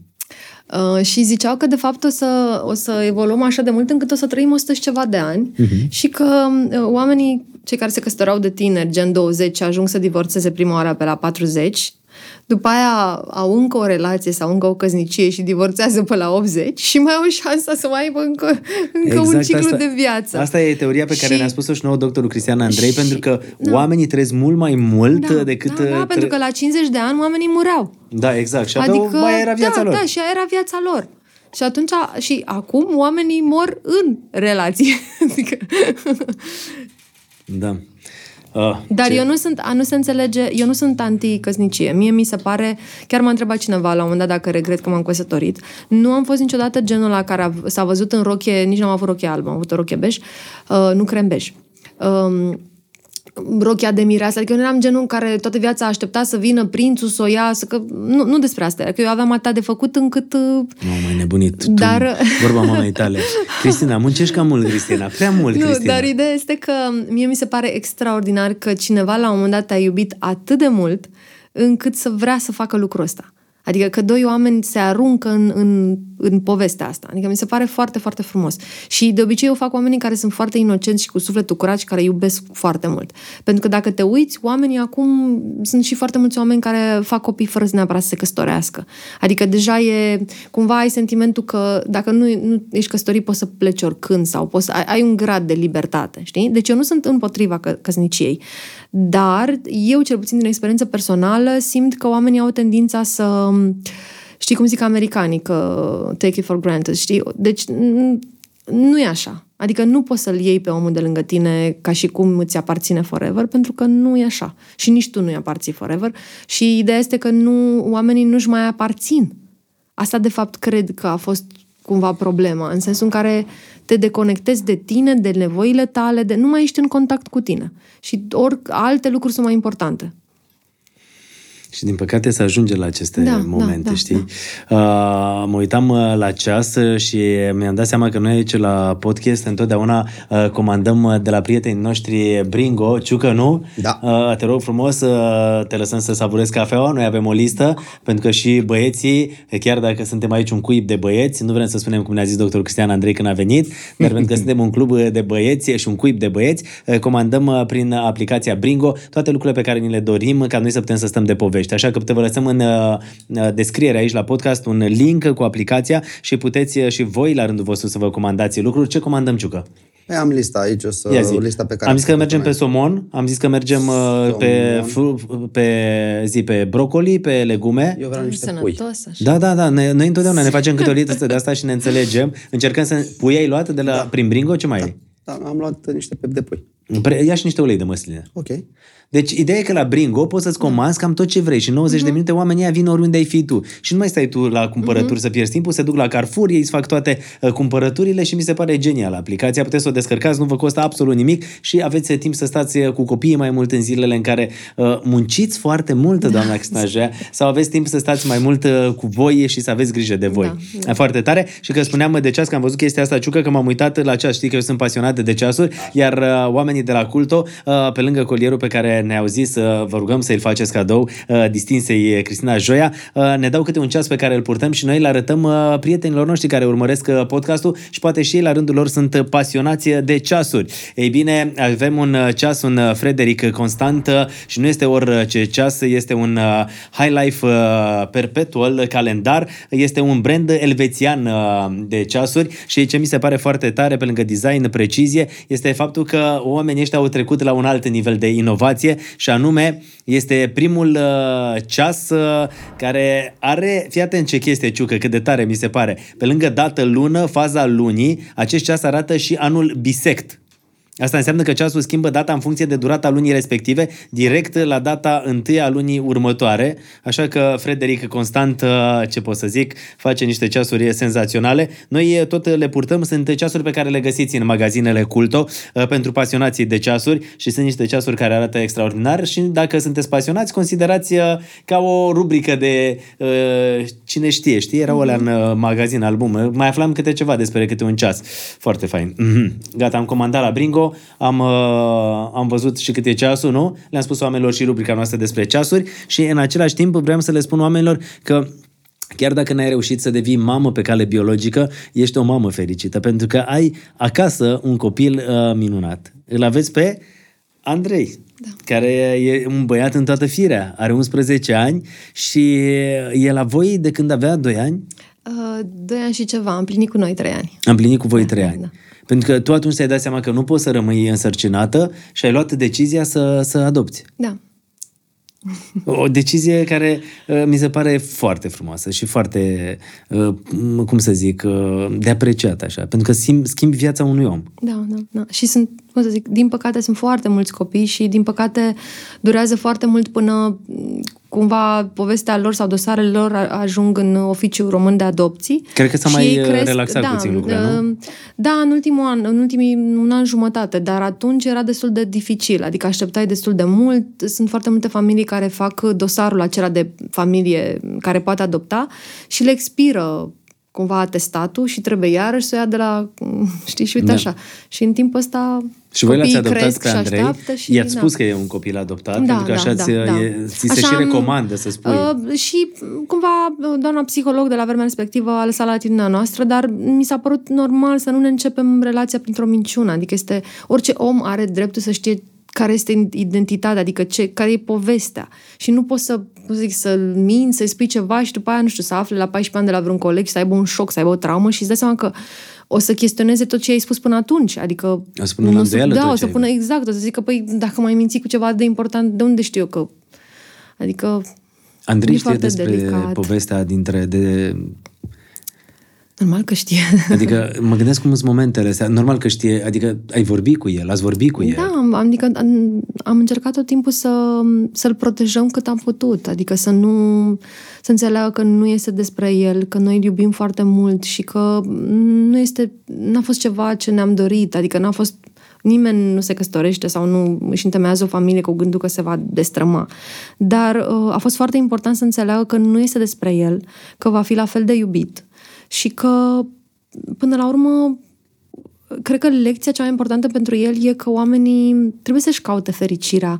Adică, până la urmă, ce exemplu îi dai dacă stă într-o familie în care tu pui, sunt foarte mulți oameni care zic, da, da, am rămas împreună de dragul copilului. Da, dar care este mesajul pentru copil? Că, de fapt, tu îi transmiți că tu, ca om, nu ești suficient de valoros să, să-ți urmezi calea și faci un compromis și îl faci, cumva pui povara aia pe spatele, știi? Adică chiar, eu, chiar, eu, eu am auzit asta și în, De și foarte în multe ori familia auzim mea. în familie Da, asta. da, de uite, pentru tine nu știu ce. Și la un moment dat chiar am zis, mamă, dar cine ți-a cerut asta? Că eu aș fi preferat să nu, aș fi preferat să fim bine decât să fie așa. Te-a apăsat lucrul ăsta? Uh, în copilărie? Da. da Părinții adică... tăi sunt împreună și nu, acum? Nu, Au divorțat? Nu, sunt, nu au divorțat, dar nu sunt împreună. Și te gândești câteodată că puteau să facă lucrul ăsta mai de mult și fiecare să da, fie mai fericiți da, în viața da, da, lor? Da, da, da. da. da. Cum e Adică viața asta? copiii sunt afectați și de tensiunile din casă. Foarte mult. Și atunci uh, ei simt, adică ei Dar vibrează. părinții tăi când s-au separat, câți ani aveai? Uh, eram mare. Nu, au stat, adică au stat împreună, că așa era pe vremea lui Ceaușescu. Nu conta bine, rău, dacă nu te bate să te bagi în spital, stai acolo. Știi, ceva de genul. Adică cam ăsta era criteriu. Și atunci... uh, Dar la un moment dat asta chiar am, cum să zic, am respectat-o pe mama că și-a făcut curaj la un moment dat și... Și a mers mai departe, a da, plecat. Da, da, da, a plecat. Tu ai o relație ok acum cu... Cu amândoi, amândoi. Iar uh, pe taică mă admir pentru că m, a reușit să... Au fost niște ani în care nu era bine și a reușit singur, fără psiholog, că nu, nici, nu nu-și cred că permitea, acceptau. nici nu accepta sau așa, a reușit în momentul în care a pierdut-o pe mama, uh, pe care a iubit-o foarte mult, dar n-a știut să îi arăte, adică tot așa credea că va fi acolo pentru totdeauna, s-a schimbat. Și acum este, adică chiar este un tată care pot să comunic și pot să... Este cu totul altfel decât a fost mulți, mulți ani de zile când eram eu copil și adolescentă și... De ei doi nu s-au mai întors să stea împreună. Nu. Deși tata își dorește foarte mult, dar mama nu... Nu vrea. Adică a fost foarte... În momentul în care a luat decizia, aia a fost. Hotărâtă. Da, foarte hotărâtă. Foarte hotărâtă.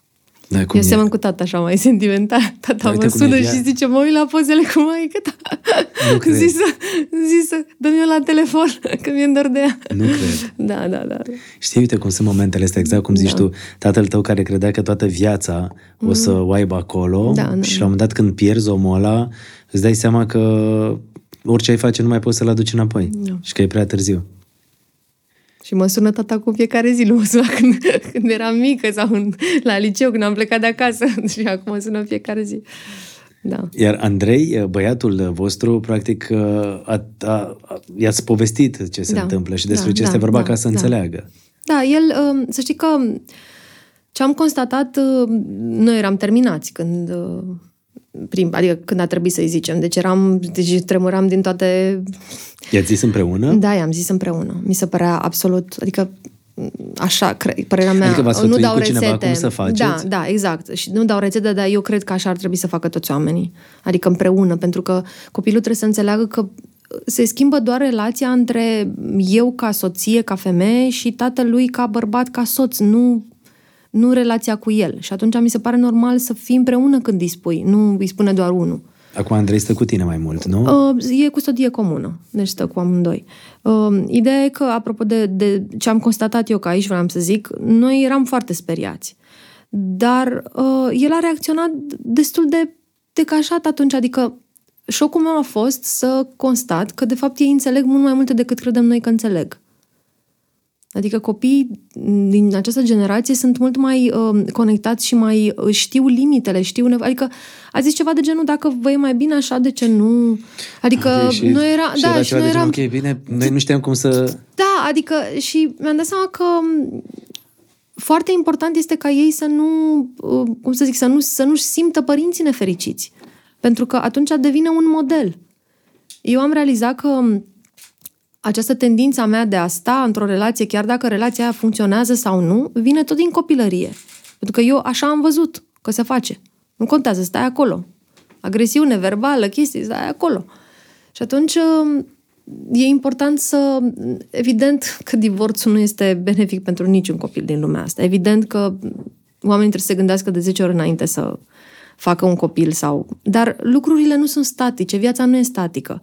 Azi poți să simți ceva și peste 3 ani sau 5 ani poți să te duci în altă direcție și atunci nu poți să, să transmiți acelui copil că uh, relația trebuie să fie un fel de închisoare doar pentru că el este produsul unei relații.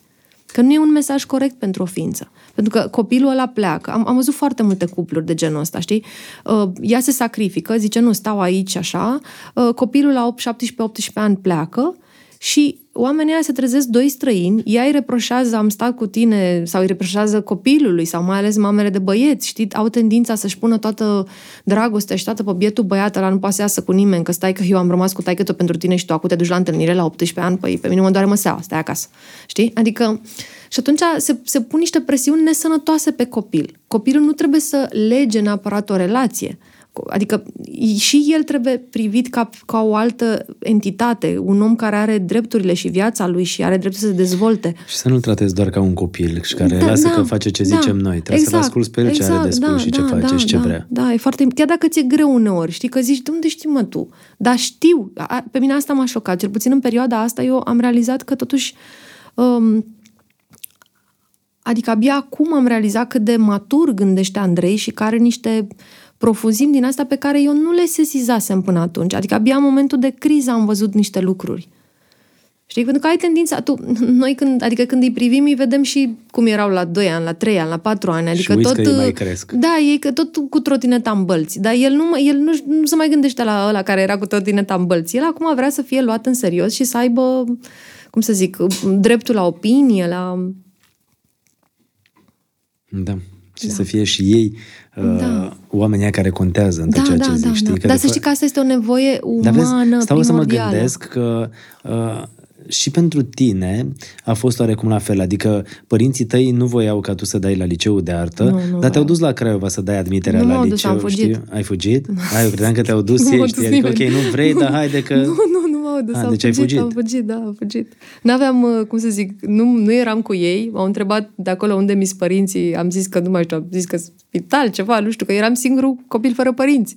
Nu, eu m-am dus înainte și am zis că dacă iau proba uh, dacă iau, se, se dea desenul și pictura înainte. Și dacă pică, nu făcuse meditație, că ai mei chiar nu voiau să mă lase, tai că mă ce puțin nu voia să audă. A venit profesor de istorie acasă, nu o lăsați domne la liceu, că acolo sunt toți drogații, toți nebunii, toți bețivi, e păcat, e un copil bun. Nu, nu, nu. Domnul Joia, să nu cumva să o lăsați, că nu o mai vedeți. Știi? Deci nu, chiar nu. Și atunci m-am dus și am dat pictura și desenul înainte și dacă le-a și picat, nu le spuneam. Da, numai că ai luat. Le-am luat, da, și am luat prima. prima cu încă o fată, Cristina, care mi-a devenit ulterior, pri- uh, ulterior prietenă. Dar ce înseamnă pasiunea asta, știi? Și Da. dorința. Chiar dacă părinții Da. zic, nu vrem să dai la liceu de artă, te duci, fu și dai. Da. Uh, și uite, iei și prima admiterea și uite și faci din chestia asta o meserie și o carieră. Ceea ce înseamnă că nu trebuie să te dai bătut. Niciodată. Și nici în viață și nici uh, profesional. Da. Câte cl- kilograme ai slăbit în anul ăsta jumate? Uh, cinci inițial și după ce am mai pus două sau șase, nu știu, ceva de genul ăsta. Când Aveam- încep să pui kilograme, înseamnă că îți revii ușor, ușor, Exact. adică Exact. gata, hai că, hai că merge treaba. A fost un uh, divorț de asta complicat, cum ești? Adică te gândești că toată divorțezi, ce facem, știi? Nu, nu, te duci și pur zici, ok, simplu- nu, nu, gata. Ne-am, nu, ne-am dus la notar de mânuță, efectiv, că chiar când am tra- traversat strada, îi tre- venea unul cu viteză și mă lua de mână. Nu, ne-am dus la notar, se face o hârtie și după aceea te mai cheamă peste o lună. Nu am, n-am vrut, adică noi n-am fost la, cu tribunal, cu împărțel, cu tot felul de nebuneli, ce fac alții, aude tot felul de... Adică eu nu înțeleg cum omul ăla care ți-a fost atât de apropiat ani de zile și tu după aia te, nu te mai duci să vorbești cu el, te, prin avocați, ce e asta? N-am, n-am făcut nimic de genul ăsta. Nu, pur și simplu am semnat o hârtie, a fost mai greu să-mi fac o firmă, spre exemplu, sau să fac altceva, nu știu, decât chestia asta, din punct de vedere legal. Din punct de vedere Din punct de sufletesc, vedere legal. legal, din punct de vedere este doar o- sufletesc, o hârtie. încă sunt răni care trebuie ușor, ușor să se vindece. Știi ce, ce vroiam uh, să, să te mai întreb?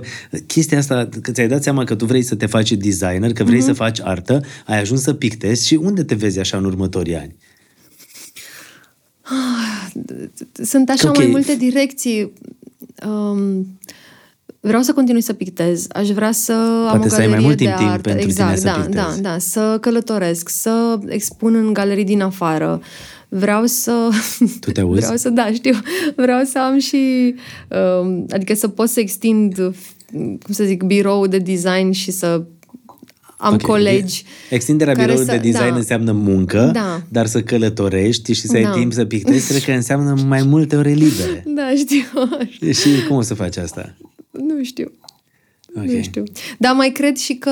Deci, uite, ce făceam până acum era că tot timpul nu eram mulțumită de locul sau de situația în care eram. Adică ziceam, a, păi stai puțin, eu fac televiziune, eu a trebuit să fiu în atelier, să pictez, ce e asta? Păi eu nu vreau, ce, pe aia, când auzeam cuvântul vedete și asta, ce, eu, eu nu sunt...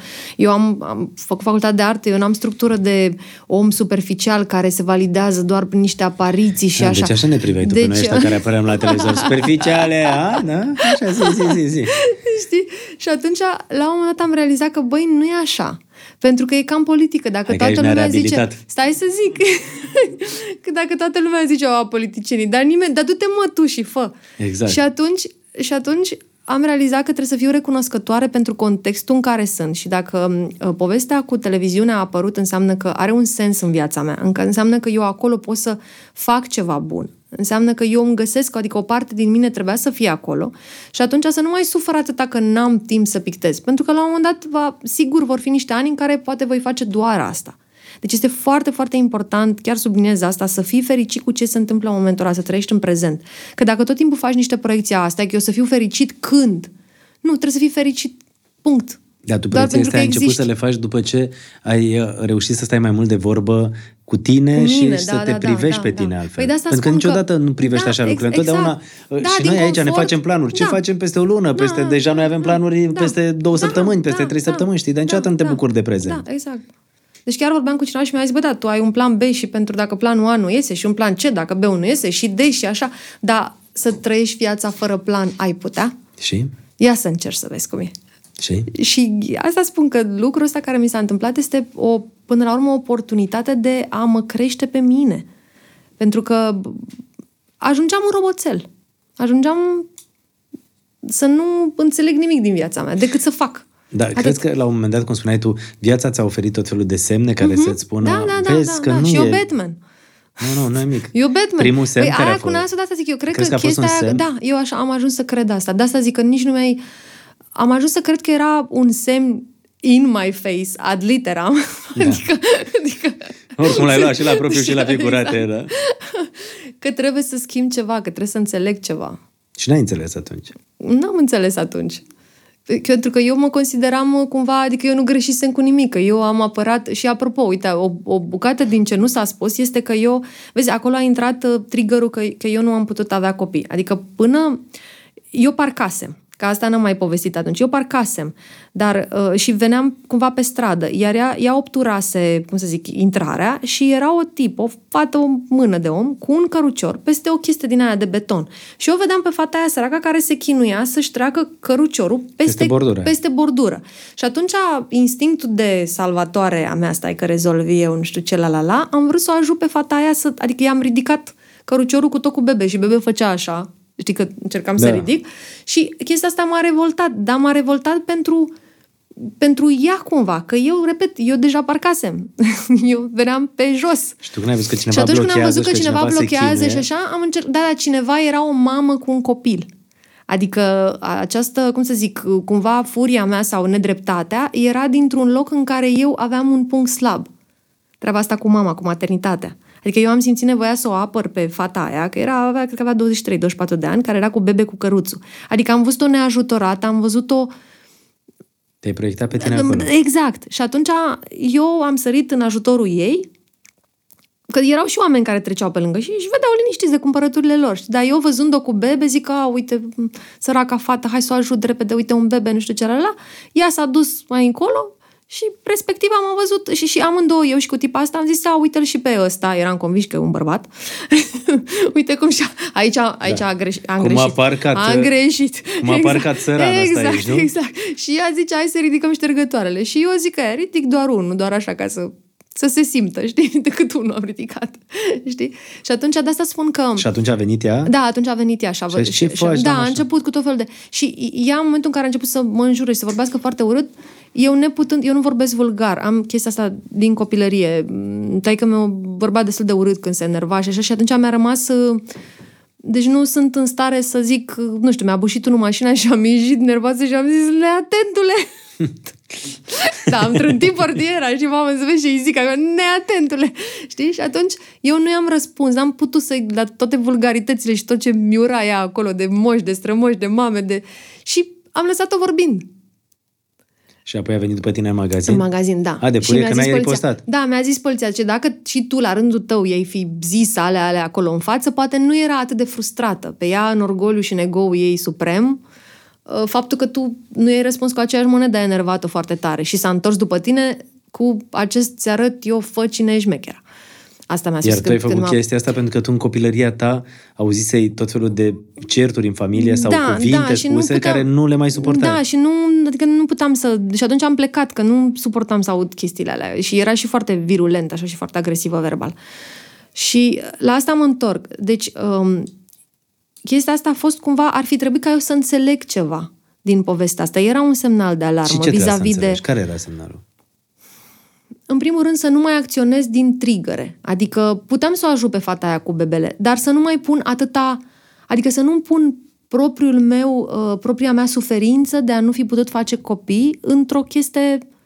Ok, să, să o ajut, că era de ajutat Ok, sărmana perfect, fată, dar să nu- dar să nu ridic ștergătorul. Dau un exemplu. Să o aștept, să zicem, să, nu știu, să, ori să intru în magazin, ori nu adică să, să nu duci războiul altui om uh, în Exact, locul exact, lui. exact. Eu nu spun că eu, eu în continuare cred că este greșit ce făcea. Eu în continuare cred că n-ar trebui, pentru că dacă să zicem un bărbat din blocul ăla, soția ei ar fi născut și voia să ducă la spital, nu putea să iasă din parcare. Parcarea fiind goal. Da. Adică ea trebuia să facă doar 2 metri.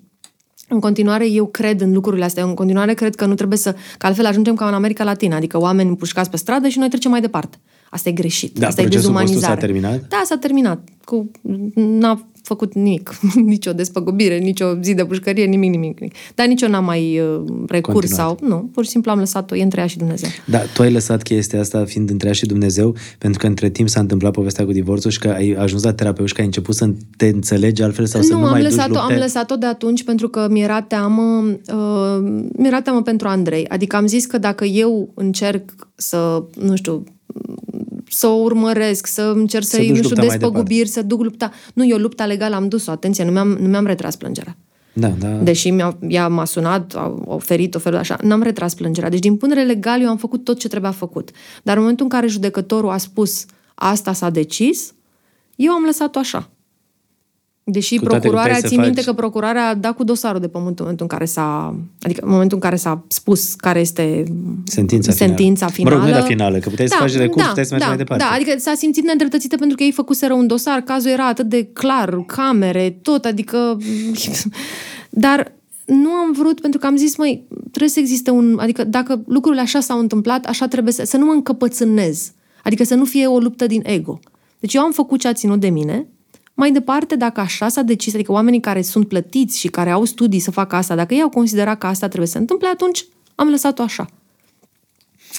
Cum e viața asta cu de toate, mm. știi? Și cu uh, multe lucruri care vin din copilărie, știi? Povestim mm. cu tine la podcastul ăsta, mi-am dat seama că foarte multe lucruri vin din ce văd copiii când sunt mici într-o Plus că familie. ea are trei copii, să știi că uh, un A pic a contat contat. asta? Da, pentru mine a contat asta, știi? Da, v-ați mai văzut de atunci? Nu. Sau ți-a dat un mesaj după ce s-a terminat? Absolut nimic, niciodată.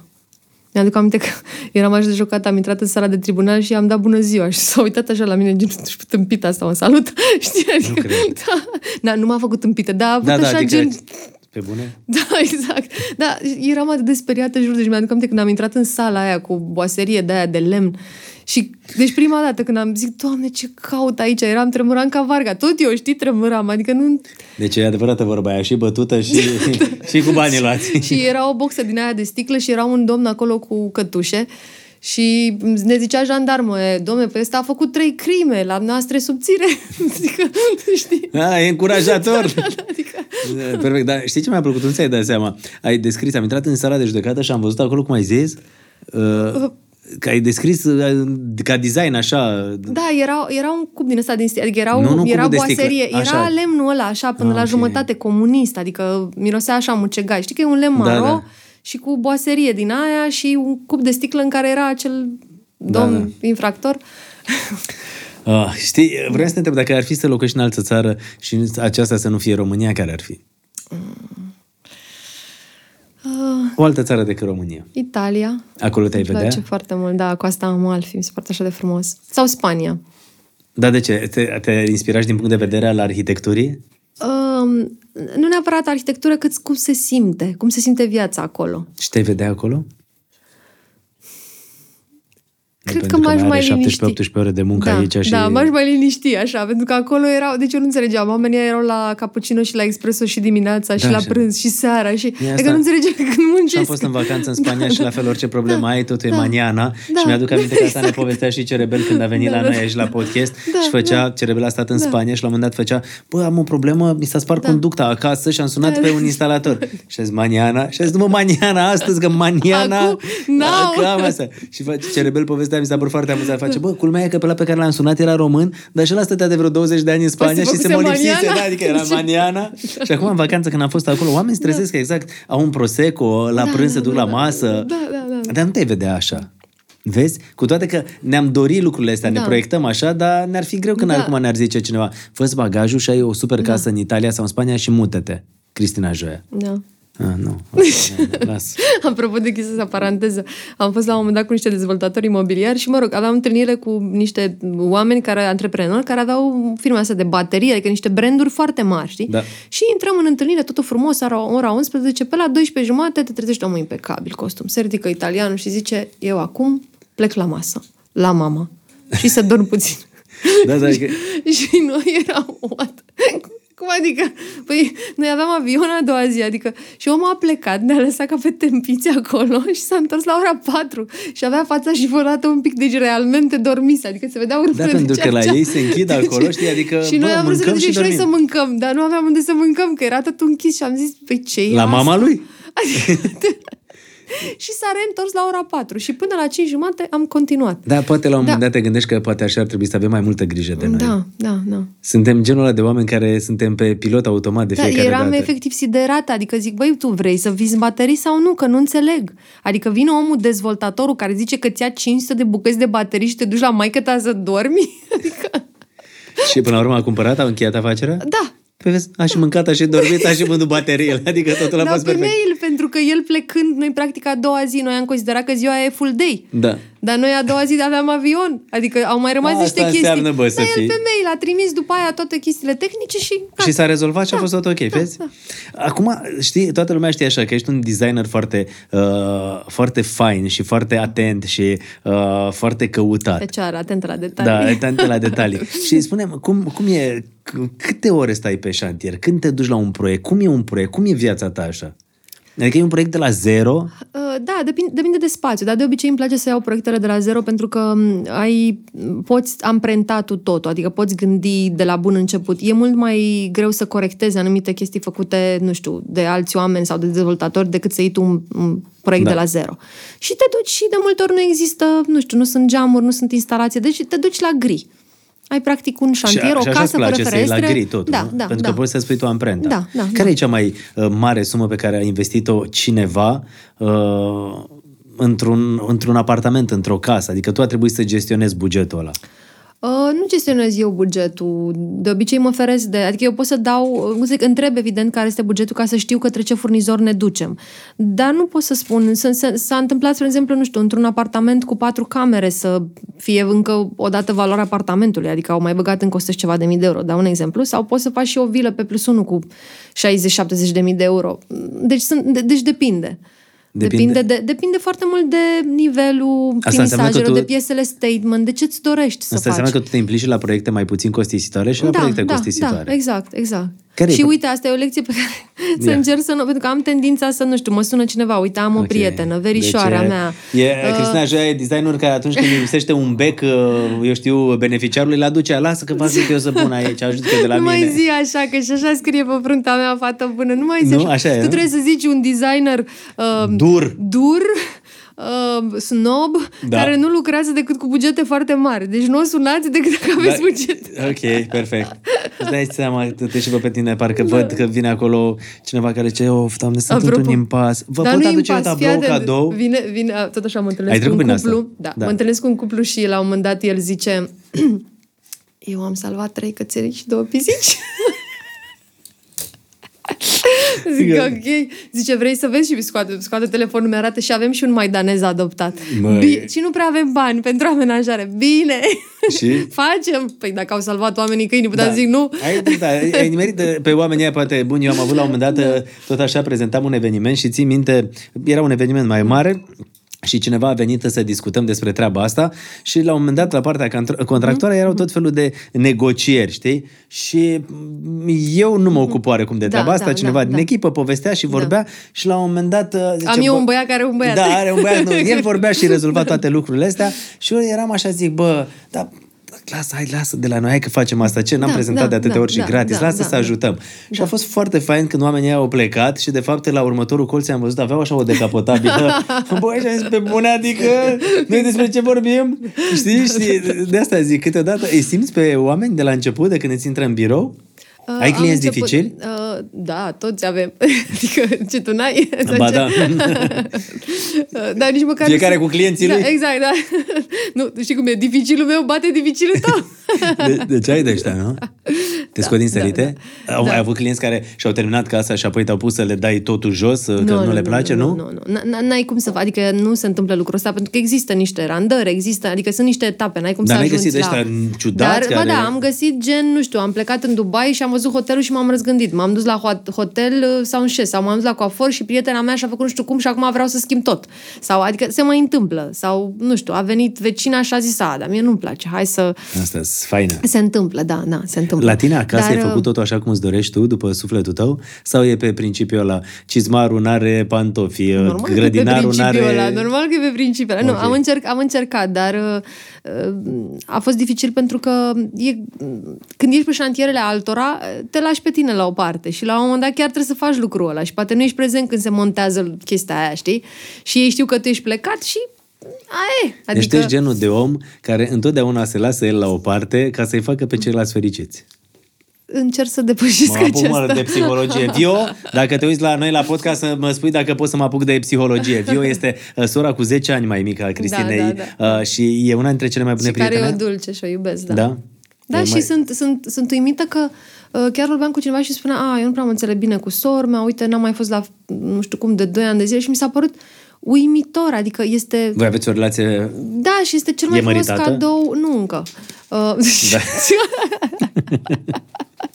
este cel mai frumos cadou pe care puteau să ni-l facă părinții. Să vă înțelegeți așa Da, bine. da, Dar să- pe voi nu, v-a să- unit faptul că, exact cum spuneai tu, câteodată erau discuțiile astea în familia voastră când erați da, mici? Da, da, da. Și eu aveam tendința să, adică să am grijă de ea, să o protejez. Să... Adică da, ne-a orice se unit. întâmpla- Și ne-a unit faptul că noi chiar am, am muncit foarte mult pentru tot ce, ce avem sau ce am reușit să facem. Dar mi-am dat seama că tatăl tău Da. era cel care era mai dur în familie și el a Uh, conștientizat nu la un era moment dur, dat... era un om, este un om foarte bun, care a făcut la un moment dat rău uh, fără să neapărat că, că voia. Pur și simplu ajungea la acel, aceleași lucruri. Adică nu reușea, era un, un cer vicios din care el nu reușea să iasă.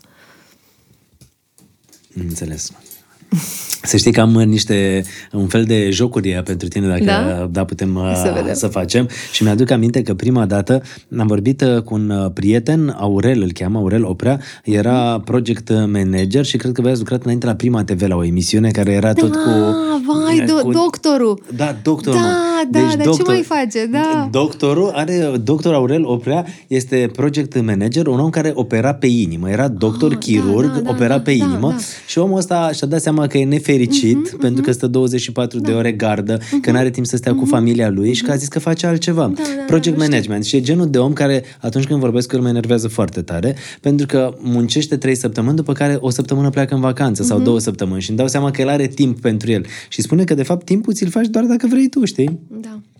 Da, să- doctorul. trebuie să-l și mai mi-aduc văd, da. aminte că mi-a zis atunci un băiat extraordinar, Aurel, Aurel Oprea. Dar și noi mi-a- am făcut niște proiecte împreună. Da, Lăsăm exact. la o parte La Prima proiectul, TV. da, da, Ați proiectul mai de făcut acolo. altele în construcții. A, Da, am mai făcut, am mai lucrat în privat. Da, Da, exact și în Da, sfâr- un om foarte, adică deși nu avea studii de design, un om cum simț estetic extraordinar. Adică bine Da. a făcut că n-am mai... Poate, poate era și un medic excepțional, habar n-am. Dar Dar cum are pe timp design pentru el? era, da. și design și foarte organizat da, da. și uh, ții minte că la un El a moment dat înțeles. da, el a înțeles și mi-a zis la un moment dat Da. uh, ce tare Joia, vezi că dacă vorbești cu Joia să faci rost de tablou de la să cumperi tablou de la Joia că e foarte tare. și asta a fost prima dată când am auzit numele înainte să fii la visuri la Da, cheie la serios? ProTV, da? Da, înainte ce- să fii la ce visuri la cheie ce- la ProTV ce făcea mică e lumea. Da, exact. Înainte să fii la visuri la cheie la ProTV făcea de vezi dacă găsești niște tablouri Joia pictează, dacă mai are ea timp pe cuvânt așa a fost. Și apoi la emisiune când am întâlnit și am zis am un tablou de la Joia, e super. Uh, fii atentă, am un, uh, facem un test, putem Da. să dăm uh, note și avem uh, de fapt uh, două rubrici. Se numește așa da, așa nu. Uh, stai un pic uh, până vine colegul nostru la cameră, Grab- Greblă. Am un cadou pentru tine. Greblă? Da, așa-l cheamă, așa-l cheamă și în buletin. Ah, Sau putem să zicem nu sunt Răzvan. Eu, nu sunt eu singură cu joia. Tu ești Joia, el este Greblă, îl cheamă și Răzvan și mai are încă trei... Răzvan? Laurențiu și Vasile, ca- pentru că e ca- născut pe 1 ianuarie. Ca de Vasile. la bullying la bullying în copilărie, îmi pare bine. Făceau mișto de tine copii? Mie, profesorul de fizică, că ziceai tu Da, că da, spunea da. cu marțea, mie Da. da. zicea găleată. Da, Da, adică... poftim. Da. A, Da, profesor de asta, fizică. asta era soft. Deci copiii când treceam printre bănci au, începeau mu, mu, Joiana, am venit să te ju, Joia, am venit să te jupoi.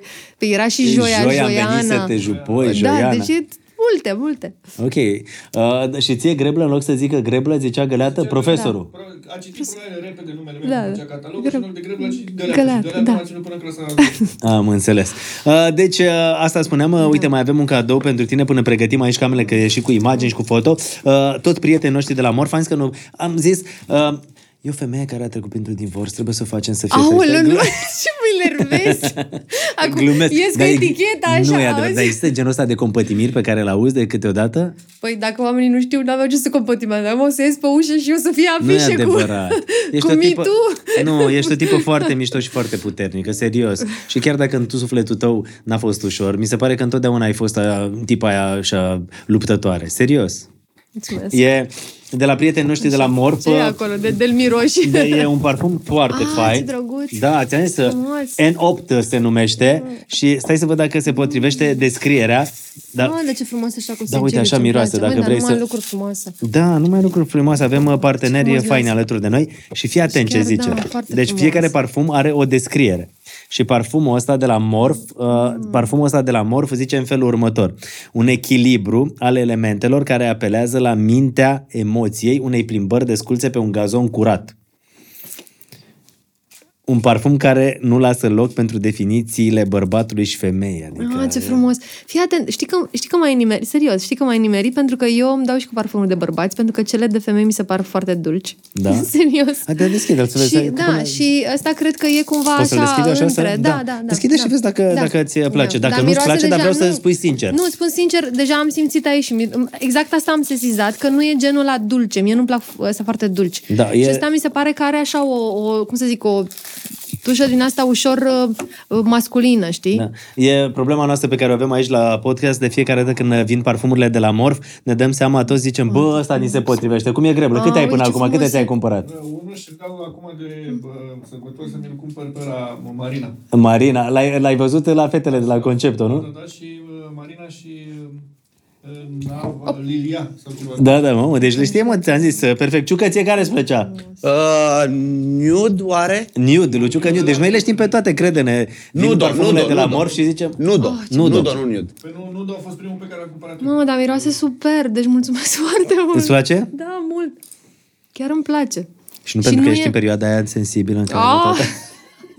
Păi asta încerc să spun, că mi se pare chiar miroase, are, are zvâc, adică nu e din ăla de flori leșinate, așa. Pentru că tu ai zvâc, exact. Morf uh, N8 se numește. Da, Foarte poți să-mi dau și eu, că e frumos. Da, te rog. exact uh, Și uite, definiția fii atent, echilibrului. îmi place, și, îmi place și forma. Da, stai că poți Foarte să... frumos. Iată. Gata, mă, am 10 parfum pe mine. Gata, mi-am dat și eu cu Auzi parfumul. că pot să-mi dau și eu și s-a împăsămat tot așa, e Mi-am dat cu minuți. parfumul doamnei Cristina Joia astăzi Mai la zi podcast. doamnă, nu mai zi, zi duduie, tanti, mamaie. Domnișoară. Auzi, știi cum zice colegul de emisiune? Zice mamaie cu Y. Da, dar Alex. stai un pic, acum tu ești domnișoară, că nu mai ești măritată. E, Cam mai era să zici domnișoară, domnișoară mai netate, așa. Uh, mai sunt uh, femeile frumoase de, de o anumită Sunt vârstă. timeless, așa. Da, da, adică, bă, să știi cum e. Bun, uh, fii atent, Foarte ăsta e frumos, jocul, că mulțumesc. cu analizele cum stai? Stai un pic, că dacă tot suntem la cadou, Analize. capitolul cadouri, cum ești, cu Aoleu. analizele, cum ești? Cu analizele nu am mai fost de 2 ani. Dar de N-ai ce? mai fost de 2 ani la analize, Cristina? Pentru că munceai? Pentru că ce, Cristina, munceai? Nu știu ce mă gândesc eu, fian. Deci, mie mi-a, deci eu în anii ăștia am făcut așa. I-am zis boli, băi, uite, eu mă fac că nu ești, tu, te, tu mă lași în pace. Tu mă te faci că nu mă cunoști. Exact, înțelegi? Deci, Fii atentă. și a funcționat. Oarecum, Cei de la îmi place Sanador. foarte mult cutia. Da, mă bucur. Vezi, și asta o spune un designer, știi? Adică Da. are alt ochi. Uh, Cei Și de la, la... Sanador m-am operat. Da? Da. La Sanador Da, te- te-ai da, operat? da, Unde a a fost... doua- uh, da. Unde a fost uh, ce trebuie. Cum ai zis că îl cheamă pe doctor? Uh, Cristian Paleru. Da? Da, da, de era el. Marius Nasa, dar operează și la Sanador. Și Olga Dănăilă. Foarte tare. Da. Cei de la Sanador sunt partenerii noștri. Mă bucur că uh, ai făcut acolo, nu știu, că ți-a fost da, bine. Da, da, da. Sănătatea Și a Castil... doua și a treia oră, deci două operații. Ca s- Sănătatea ca stil de viață e un voucher uh, pentru tine. Ai aici uh, un voucher care uh, îți permite să îți faci uh, niște investigații pe care le dorești tu atunci când îți dorești. Noi ne gândim la sănătatea invitaților noștri și în același timp la sănătatea celor care urmăresc podcastul pentru că ne place să le spunem oamenilor mergeți și faceți-vă analizele. Da, și eu zic, mergeți, e foarte, nu faceți ca mine, vă rog, Da, că nu exact, e bine. știi? Adică mergeți pentru că, Da. cum ai spus tu ceva mai devreme, dacă din timp îți asculți Da, corpul, da, s-ar da, putea da, să da. El lucrezi săracul cu el țipă și... acolo, da, dacă îl ignori... Din dacă îl ignori, 2001 face sunt pop. oamenii ăștia, sanadori Da. pe piață și s-au dezvoltat uh, continuu. Avem și noi medici invitați de la sanador aici și Mhm. sunt uh, senzaționali, chiar fac o treabă senzațională. Mulțumim mult de tot și e pentru tine. Mulțumesc mult. Miroși parfumul, e... Da, ce da, trebuie îmi place așa? mult, da, foarte mult. Avem jocul ăsta, așa, da, Știi stai că să... Zim. asta cu parfumul chiar e, e greu de ales pentru cineva, că mi se pare așa foarte... Intim. Da, da Și foarte de trebuie să-l intim. cunoști. Da, Oamenii ăia ziceau, vine joia? Ok, N8. Da. Mm, perfect. Fii atentă. Uh, Avem uh, jocul ăsta, așa da, așa nu. Și o să-ți arătăm uh, niște imagini și tu ne spui dacă e așa da sau așa nu, da? da. Prima dată arătăm uh, imaginile uh, celor care se uită la podcastul nostru, da? Uh, așa. Deci aceasta este una dintre imagini și tu trebuie să ne spui uh, dacă imaginea asta este cu așa da sau așa nu. S-a văzut greblă? Da. S-a văzut. Ia să vedem. E așa, da. De- Deși vreau să știu cât de... Adică, Opa. Eu am stins ceva aici. Uh, Dar știi ce? Cred că o să facem în felul următor. Glebă. Mai bine treci la camera cealaltă și o să țin eu tableta așa ca să, să poată fi văzută uh, mai ușor. Ia zi, uite, deci asta este Eu sper că imaginea. n-am deranjat nimic aici. când am- Absolut nimic, sau de bine, gata. 20 20 20, da. Uh, da, plasa asta trebuie să fie mai, adică să nu fie foarte moale. Plasa, adică materialul. E Mhm. Ca să ok ții- unde este, este ok unde e, dar trebuie să fie un pic mai ales că aici, practic, tu stă pe plasa asta, deci trebuie să fie safe. Deci, da, în principiu e da, este că e da, safe. este da.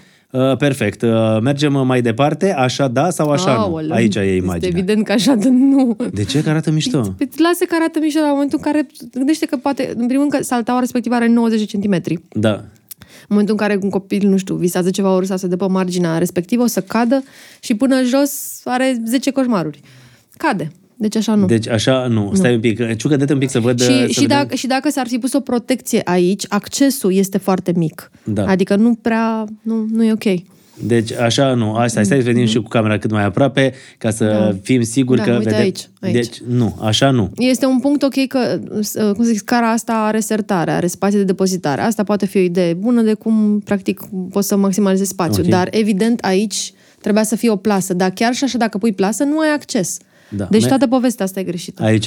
Ia să vedem ce avem aici. Aici, aici avem un rustico, eclectico, spooky. Deci așa da sau așa nu? Um, dacă, dacă ești un copil de 5 ani uh, și trăiești așa într-o lume fantastică, este așa, da, că ți se pare foarte cool. Din punct de vedere al designului este chic și este aglomerat. Deci Chic așa și nu. aglomerat, nu Da. aici? Patul ăsta? Patul ăsta, nu știu, E pat, aluciucă, să știi, dar pat, n-am vrut pat, să spunem pat până pentru acum. oameni pedepsiți? Sau E, cum? nu știu, Ciucă, de ce ți-ai luat patul ăsta? Adică, așa, dar Înțeles. există chestia asta? Nu, cred că este ori în Photoshop, ori este așa, un fel de glumiță. Cineva a pierdut un Da, nu pariu. știu. Da, exact. Adică, Dar aici? Oleu! Aici cineva a fost trimis de 10 ori pe pământ și a, a ieșuat. Adică au zis, nu mai ai scăpare, du-te, viule! Ferească Dumnezeu de așa exact, ceva. Exact. Mai departe. Aoleu, nu, nu, este Pat de ceva piatră. greu de prilasă, că de piatră, dar este de o chicioșenie. Deci- Bă, da, eu nu înțeleg cineva s-a muncit să facă asta doar ca să... Colegi de-ai tăi designeri.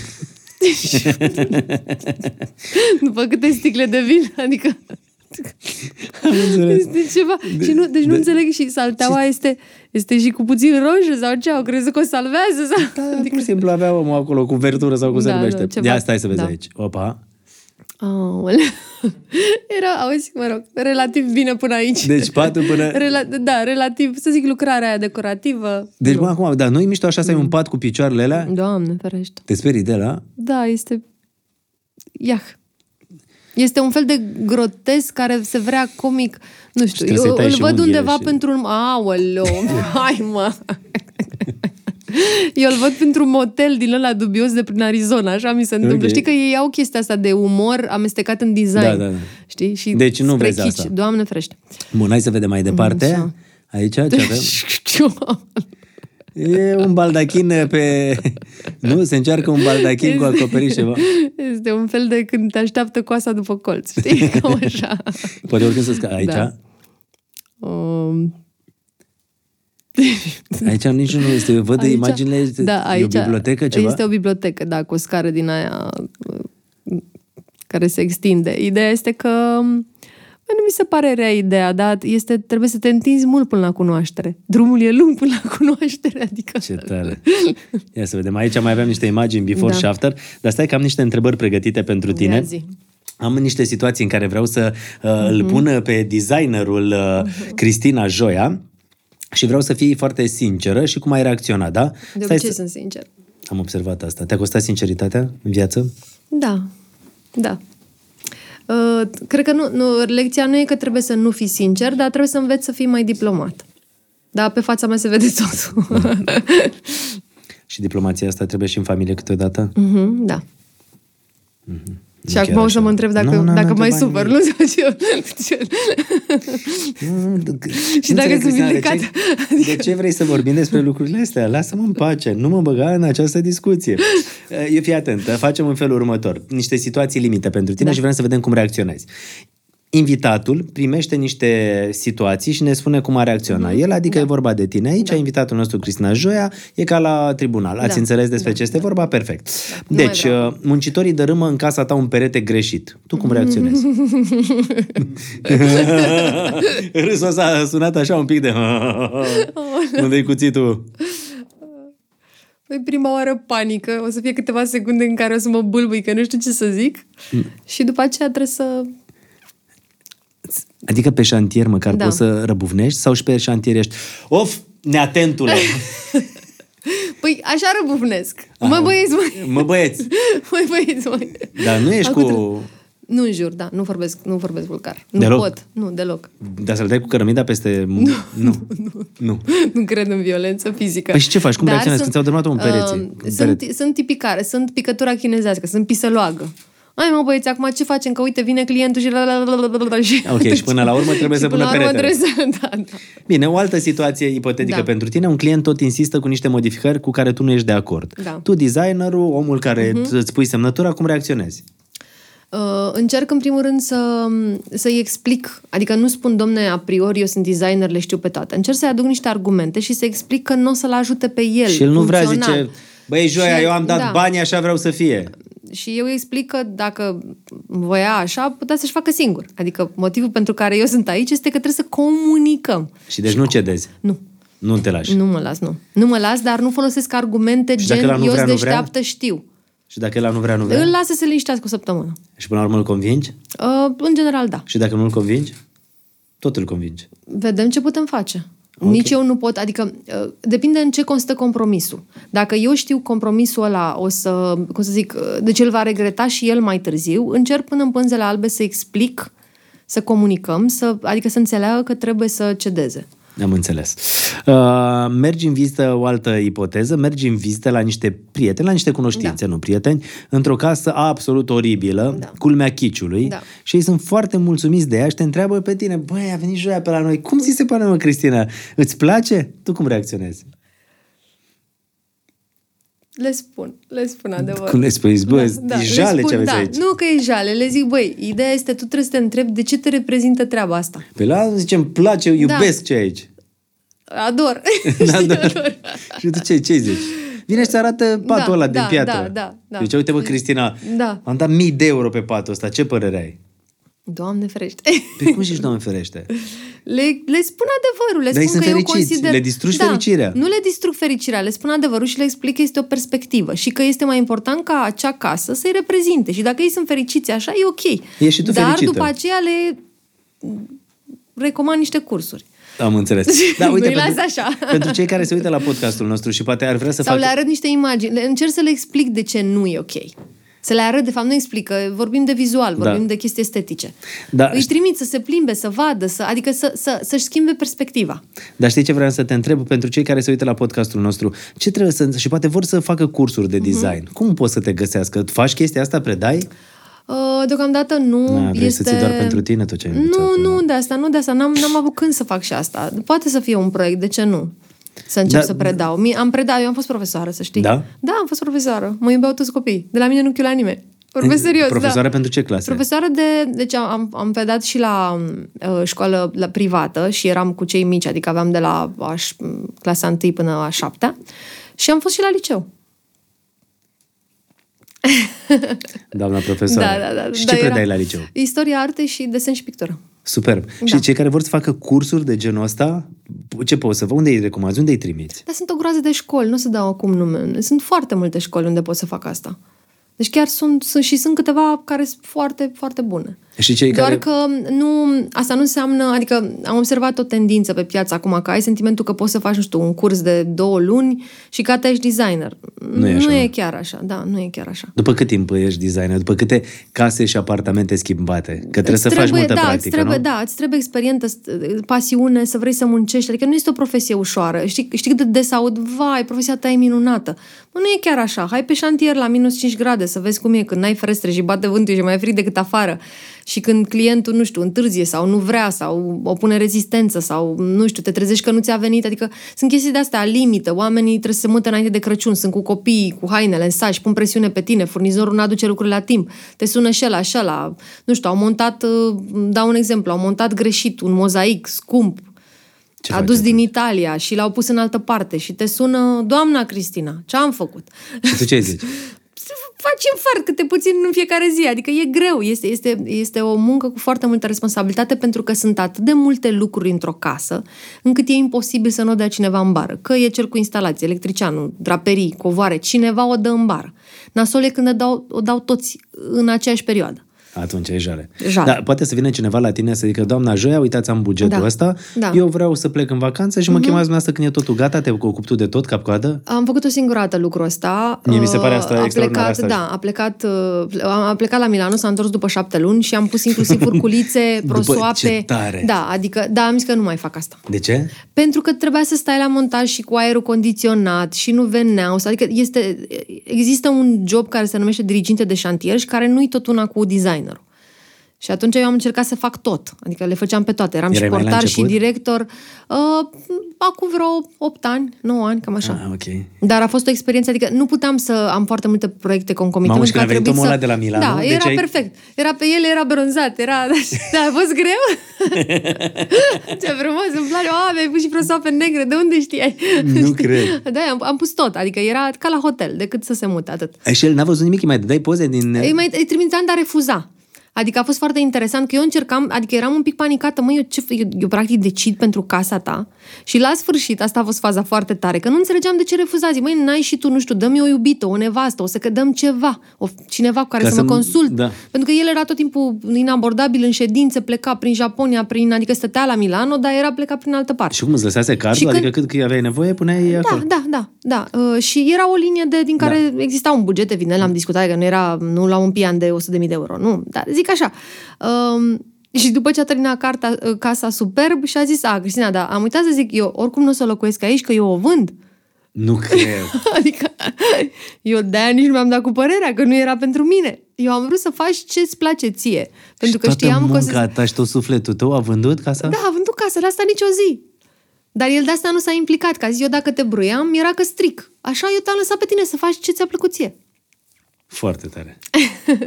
Eu, eu tot timpul încercam să scot de la el indicii, adică zim cum îți place, ce așa. Nu, cu eu nu contez. Tot timpul îmi zicea, nu contează părerea, cum Am îți încredere place în ție. tine. Am, exact, am încredere în tine. Dar nu mi-a spus până la sfârșit. Și apoi gata, a vândut casa. Da, da, da. Și chiar a vândut-o. Și mi-a și zis, mi-a mai și, mi-a mai și spus cât a ieșit el în câștig. Adică am făcut treabă bună, Și- mersi da, mult de da, tot, da, nu? Și ți erai ok Da, da, și am da. muncit șapte luni am de mai pățit zile. asta cu niște lucrări. Am văzut niște lucrări... Uh, uh, nici nu pot să, să nu se înțeleagă că am ceva cu evrei, dar chiar așa s-a întâmplat. Dar sunt colecționar de artă. Adică sunt oameni care apreciază arta și... Și la un moment dat uh, i-am, am vândut vreo 12-13 lucrări mari, de dimensiuni mari și a negociat, măi, deci știi cum? Deci la un moment Ei dat sunt eu... cunoscuți ca niște buni eu, Da, negociatori. și chiar îmi zicea, măi, Cristina, deci tu trebuie să înveți să negociezi. Eu spuneam, "Doamne, nu mai, nu mai pot psihic, adică mi se pare că... Deci nu, pentru mine nu e atât de important, adică dă mă, sau ok, bine, hai, ia-le așa. Și, și după aia îmi trimite după o lună, vânduse, pusese, dar, repet, eu nu aveam acces sau Da. nu aș fi avut, uh, cum să zic, Nu puteai să le posibilitatea expui acolo. Exact. Și le pusese într-o, în um, recepția unei, în holul unei bănci din New York și mi-a zis, uite, am vândut o singură lucrare de-a ta cu suma asta și suma respectivă le acoperea pe toate celelalte și mai rămăseseră și, nu știu, încă, ca și cum ar fi cumpărat 20. Deci el a vândut una și a acoperit tot și au mai și rămas bani. Și mi-a spus, adică mi-a trimis mail și mi-a zis să fii încântată că uite cu cât am vândut lucrarea ta. Puteam să te căutăm, Da. uh, nu știu, mă gândesc că dacă vrem, uh, Ciucă, caută-mă niște ceva uh, case în paragină, să-i dăm cu Cristina Joia să ocupe și le vindem noi după aia, dacă Exact, tot e așa exact, sufletistă, da. că e pâinea lui Dumnezeu. Știi ce am învățat Nu, dar eu? el de fapt era o lecție pentru mine. Și Să ce ai învăț învățat să din neg- lecția asta? Bine, repet, eu n-aș fi avut acces în cercul respectiv Corect. să vând așa, Și ce ai dar învățat din lecția, lecția lecția este că lecția era că trebuie să crezi în tine. Adică dacă el a reușit să vândă aceeași lucrare, eu de ce să cum să zic, de ce să fiu tot timpul așa umilă și să cred că nu merit mai mult? Și acum ești mai prețioasă cu tine? Uh, un pic. un pic. Da, ai timp, e ok. I'm a work in progress. Hai că până la 90 de ani nu mai am. Exact, acum ești, de, cum e, acum ești în prima viață. Da, ca să e pe sfârșit în prima, urmează a doua. Da, deci oricum. Dar fii atent, vezi Da. pe cursul ăsta, Chiar e așa este. Da. Adică, perfect, ai carieră, tot ok, ai fost și măritată 16, 14 ani de zile, acum, gata, o iei de la zero. Da. Și dacă după podcastul ăsta acum ați trimite mesaj X, Y, Z și sunt niște oameni extraordinari sau asta și te scol la o cafea, nu ești, nu? Eu, eu, eu zic că mă duc la terapie. nu pot. Deci nu. Mai așteptați, vă rog. Și dar cât, cât mai durează terapia asta? Nu știu, este un proces. Ok, un proces. Uh, perfect, ok, da. un Da. proces. Dar uh, spuneai că vrei să-ți extinzi biroul de arhitectură, de design. Oamenii te pot căuta? Adică pot să caute Cristina Joia pe Instagram să zică vreau să vin și eu să-ți trimită CV-ul? Uh, Da, de ce nu? Adică aș vrea să... m- M-ar ajuta în sensul în care nu mai am efectiv... Adică nu vreau să... Proiectul Visuri este un proiect de suflet, dar eu îmi doresc să fac evident și proiecte în care există bugete, în care poți să duci designul la un nivel sus și este greu să faci de una singură toate lucrurile astea. Adică este... Și sunt și o groază de tineri care ar vrea să... Adică ar... Am putea face echipă, asta e ideea. Și da, ar fi, de ce nu? Eu am, eu am învățat ceva, că de exemplu, și să-mi spui dacă e adevărată chestia asta, tu ai mult mai multă experiență, într-o casă, dacă un lucru, m, adică îți faci toată casa, nu Da, știu, și da, mai da. rămân niște cablu și îți lasă că mă mut și o să pun eu acolo da, o da, lampă. Da, da. Tot, ce e- este, tot ce este temporar devine definitiv. Deci nu e le mai adevărat, faci. nu? Da, este foarte adevărat. Deci, Și la oameni mine buni, am văzut asta, da. Deci, nu vă mutați până nu terminați nu, tot. Exact, exact, exact. exact. Ah, Vezi? Deci tot ce e provizoriu devine definitiv sau temporar devine definitiv. Și să vezi când încerci să faci poze după ce s-au mutat clienții, să vezi cum pitești. La un moment dat mi-am adus aminte, am pitit uh, prin sertare telecomenzile unui client și le-am amestecat între camere. Și fiecare telecomandă avea tot felul de lumini și de chestii și când am plecat omul nu mai... I-am făcut varză toată casa. Pentru că tu trebuie să faci și fotografiile care să zici, bă, în asta care aici să am n-am muncit. telecomenzi și fotografii personale și pufuleți și nu știu ce și sticla de vin și adică trebuie, trebuie casa practic, îți dai seama că după ce se mută clientul își pune lucruri. Iar la ședința foto trebuie să pitești toate lucrurile prin sertare. Și ca să nu ții fotograf, îți dai seama că le-am luat am deschis sertarul și, și după aia... După care s-a descurcat el. Da, da, da. Legenda spune că și Da. acum încă mai caută telecomenzile Exact, între ele, că nu mai Noroc funcționează Noroc ceva. că a fost mulțumit și am rămas prieten, deci... Da, ai avut și clienți nemulțumiți? Uh, foarte puțini. Dar Mie uite, mi se pare greu ca tu să ai pe cineva nemulțumit, că dacă e ceva aduci tu de acasă, faci tu, adică te mori acolo până nu, eu... dar mă- toate astea au avut un preț. Asta încerc să spun. Adică această tendință de, știi, people pleaser, adică faptul că încerci atât de mult să-i mulțumești pe cel... Tendința asta de a, a supracompensa pentru că tu simți că tu nu ești de ajuns decât dacă faci nu știu, m, când eram mică veneam, mami, am luat 10. Mama, whatever, se ai mai luat obișnuise. și ieri. Și atunci tendința era să iau 11, să iau 12, să iau... Nu știam ce să mai fac. Adică... Și nu e neapărat sănătoasă. Și chestia asta te-a dus să ai câteva lucruri care tocmai nu ți-au făcut cel mai Mhm, da, bine în da, viață. da, da. Dar las că poate înveți de acum încolo. Cristina, Joia era numele tău? Da. Te mai chema și altfel? Și nu te mai cheamă acum, nu? nu mă cheamă. Mai am un nume în afară de Cristina Mic. Ok, da, da, ok, perfect, da, atât, nu? Și a rămas Cristina Joia. Da, Cristina Joia. Cristina Joia, vă rog frumos, pe Da. Instagram o găsiți, este o fată extraordinară. Întotdeauna am avut părerea Mi-ai asta zis despre tine. fată. Ce drăguț. Ok. nu mi-ai mai zis doamnă, da, mamaie. Da, da, Cu eu n-am zis Y. mamaie cu Y. Cu Y. Ăștia sunt colegii tăi, răutăcioși de acolo. Nu-s răutăcioși, nu, sunt foarte drăguți. Știi cât de drăguți o au fost fată anul ăsta drăguță, cu mine? da. Îți dai Chiar au seama. fost și ne înțelegem și e un proiect așa de fain. Serios. Visul la cheie chiar e un proiect Da, care da, te da. implică emoțional în primul Da. rând și te și consumă foarte tare pentru că te, te așezi de absolut toate cazurile, Mhm, dar ce faceți acolo, transformările alea sunt fabuloase. Da. Foarte fain. Îți mulțumesc mult că ai venit la podcast. drag. A- a și că trecut? A, ce Asta vreo frumos. două ore și un sfert. Da? De Vorbești vorbe. serios? Da. Mă uitam acum la ceas și am stat vreo două ore și un sfert și mă gândeam că uh, faptul că ai venit așa să spui despre toate lucrurile astea ți-a luat așa o piatră de pe inimă? Da, și îți mulțumesc că aveam emoții. Jur. Deci când am venit încoace încercam să-mi amintesc. Să pleci. Nu să plec. încercam să-mi amintesc că zisese terapeuta că trebuie să faci niște exerciții de respirație, că nu știu ce e un punct pe aici să-l masezi, nu știu care ceacră și uitasem de ceacre de toți. Unde e ceacra aia, mama e de ceacră, că Da. mi-e rău. adică, Că în sfârșit o să le spun oamenilor Da, da, ce e da. cu viața mea. Da. da, uite, știi, oamenii uh, au aflat cum e cu viața ta și știi cum e. Sunt convins că oamenii se uită și în propriile lor familii și în propriile lor uh, eșecuri și își dau seama că sunt lucruri prin care poate și ei au trecut, știi? Să fii puternică și să fii la fel fata aia faină și uh, drăguță. Și vreau să-mi promiți ceva. Da. Atunci când te îndrăgostești prima dată, îmi spui mie prima dată să știu eu să zici, hei, Cristina Joia s-a îndrăgostit, iubește. nu știu, mă gândesc. Ce crezi că nu o să mai facem podcastul atunci? o să facem și o să o fim... să treacă așa de... Te gândești că nu o să mai fie Păi de asta zic că o emisiunea să sau ce? treacă, o să... Păi de asta, nu că tu ai spus, mă mai gândesc, că era ca și Da, cum, da, da. ce mă, o să mai aibă ăștia podcast atunci, nu o să mai fie YouTube-ul până atunci. Nu e așa. Azi e o hologramă. Da. Îți mulțumim mult de tot, să ai Drag. grijă de tine și să ai eh, grijă de, de familia ta și Da. de Andrei și de tot ce faceți. Andrei, salutări de aici, de la podcast. Ai o mamă foarte faină și foarte tare. Chiar ești. Și iubiți-vă, dar conștient. adică asumat. Adică, cum Da. ai zis, 30 de minute du-te și întreabă sau întreabă Da, da, și da. alte lucruri, nu numai Da, ai dus da. gunoi, ce ai cumpărat, Da, da, ce da. avem aici în Facturi, casă. la, la, la. Nu, da. Deci asta e, Mulțumesc. asta e con- concluzia de final, nu? Da. Mhm. Aveți grijă de voi și să vă iubiți? Da. Mulțumim mult de tot. Cu Te drag. pupăm.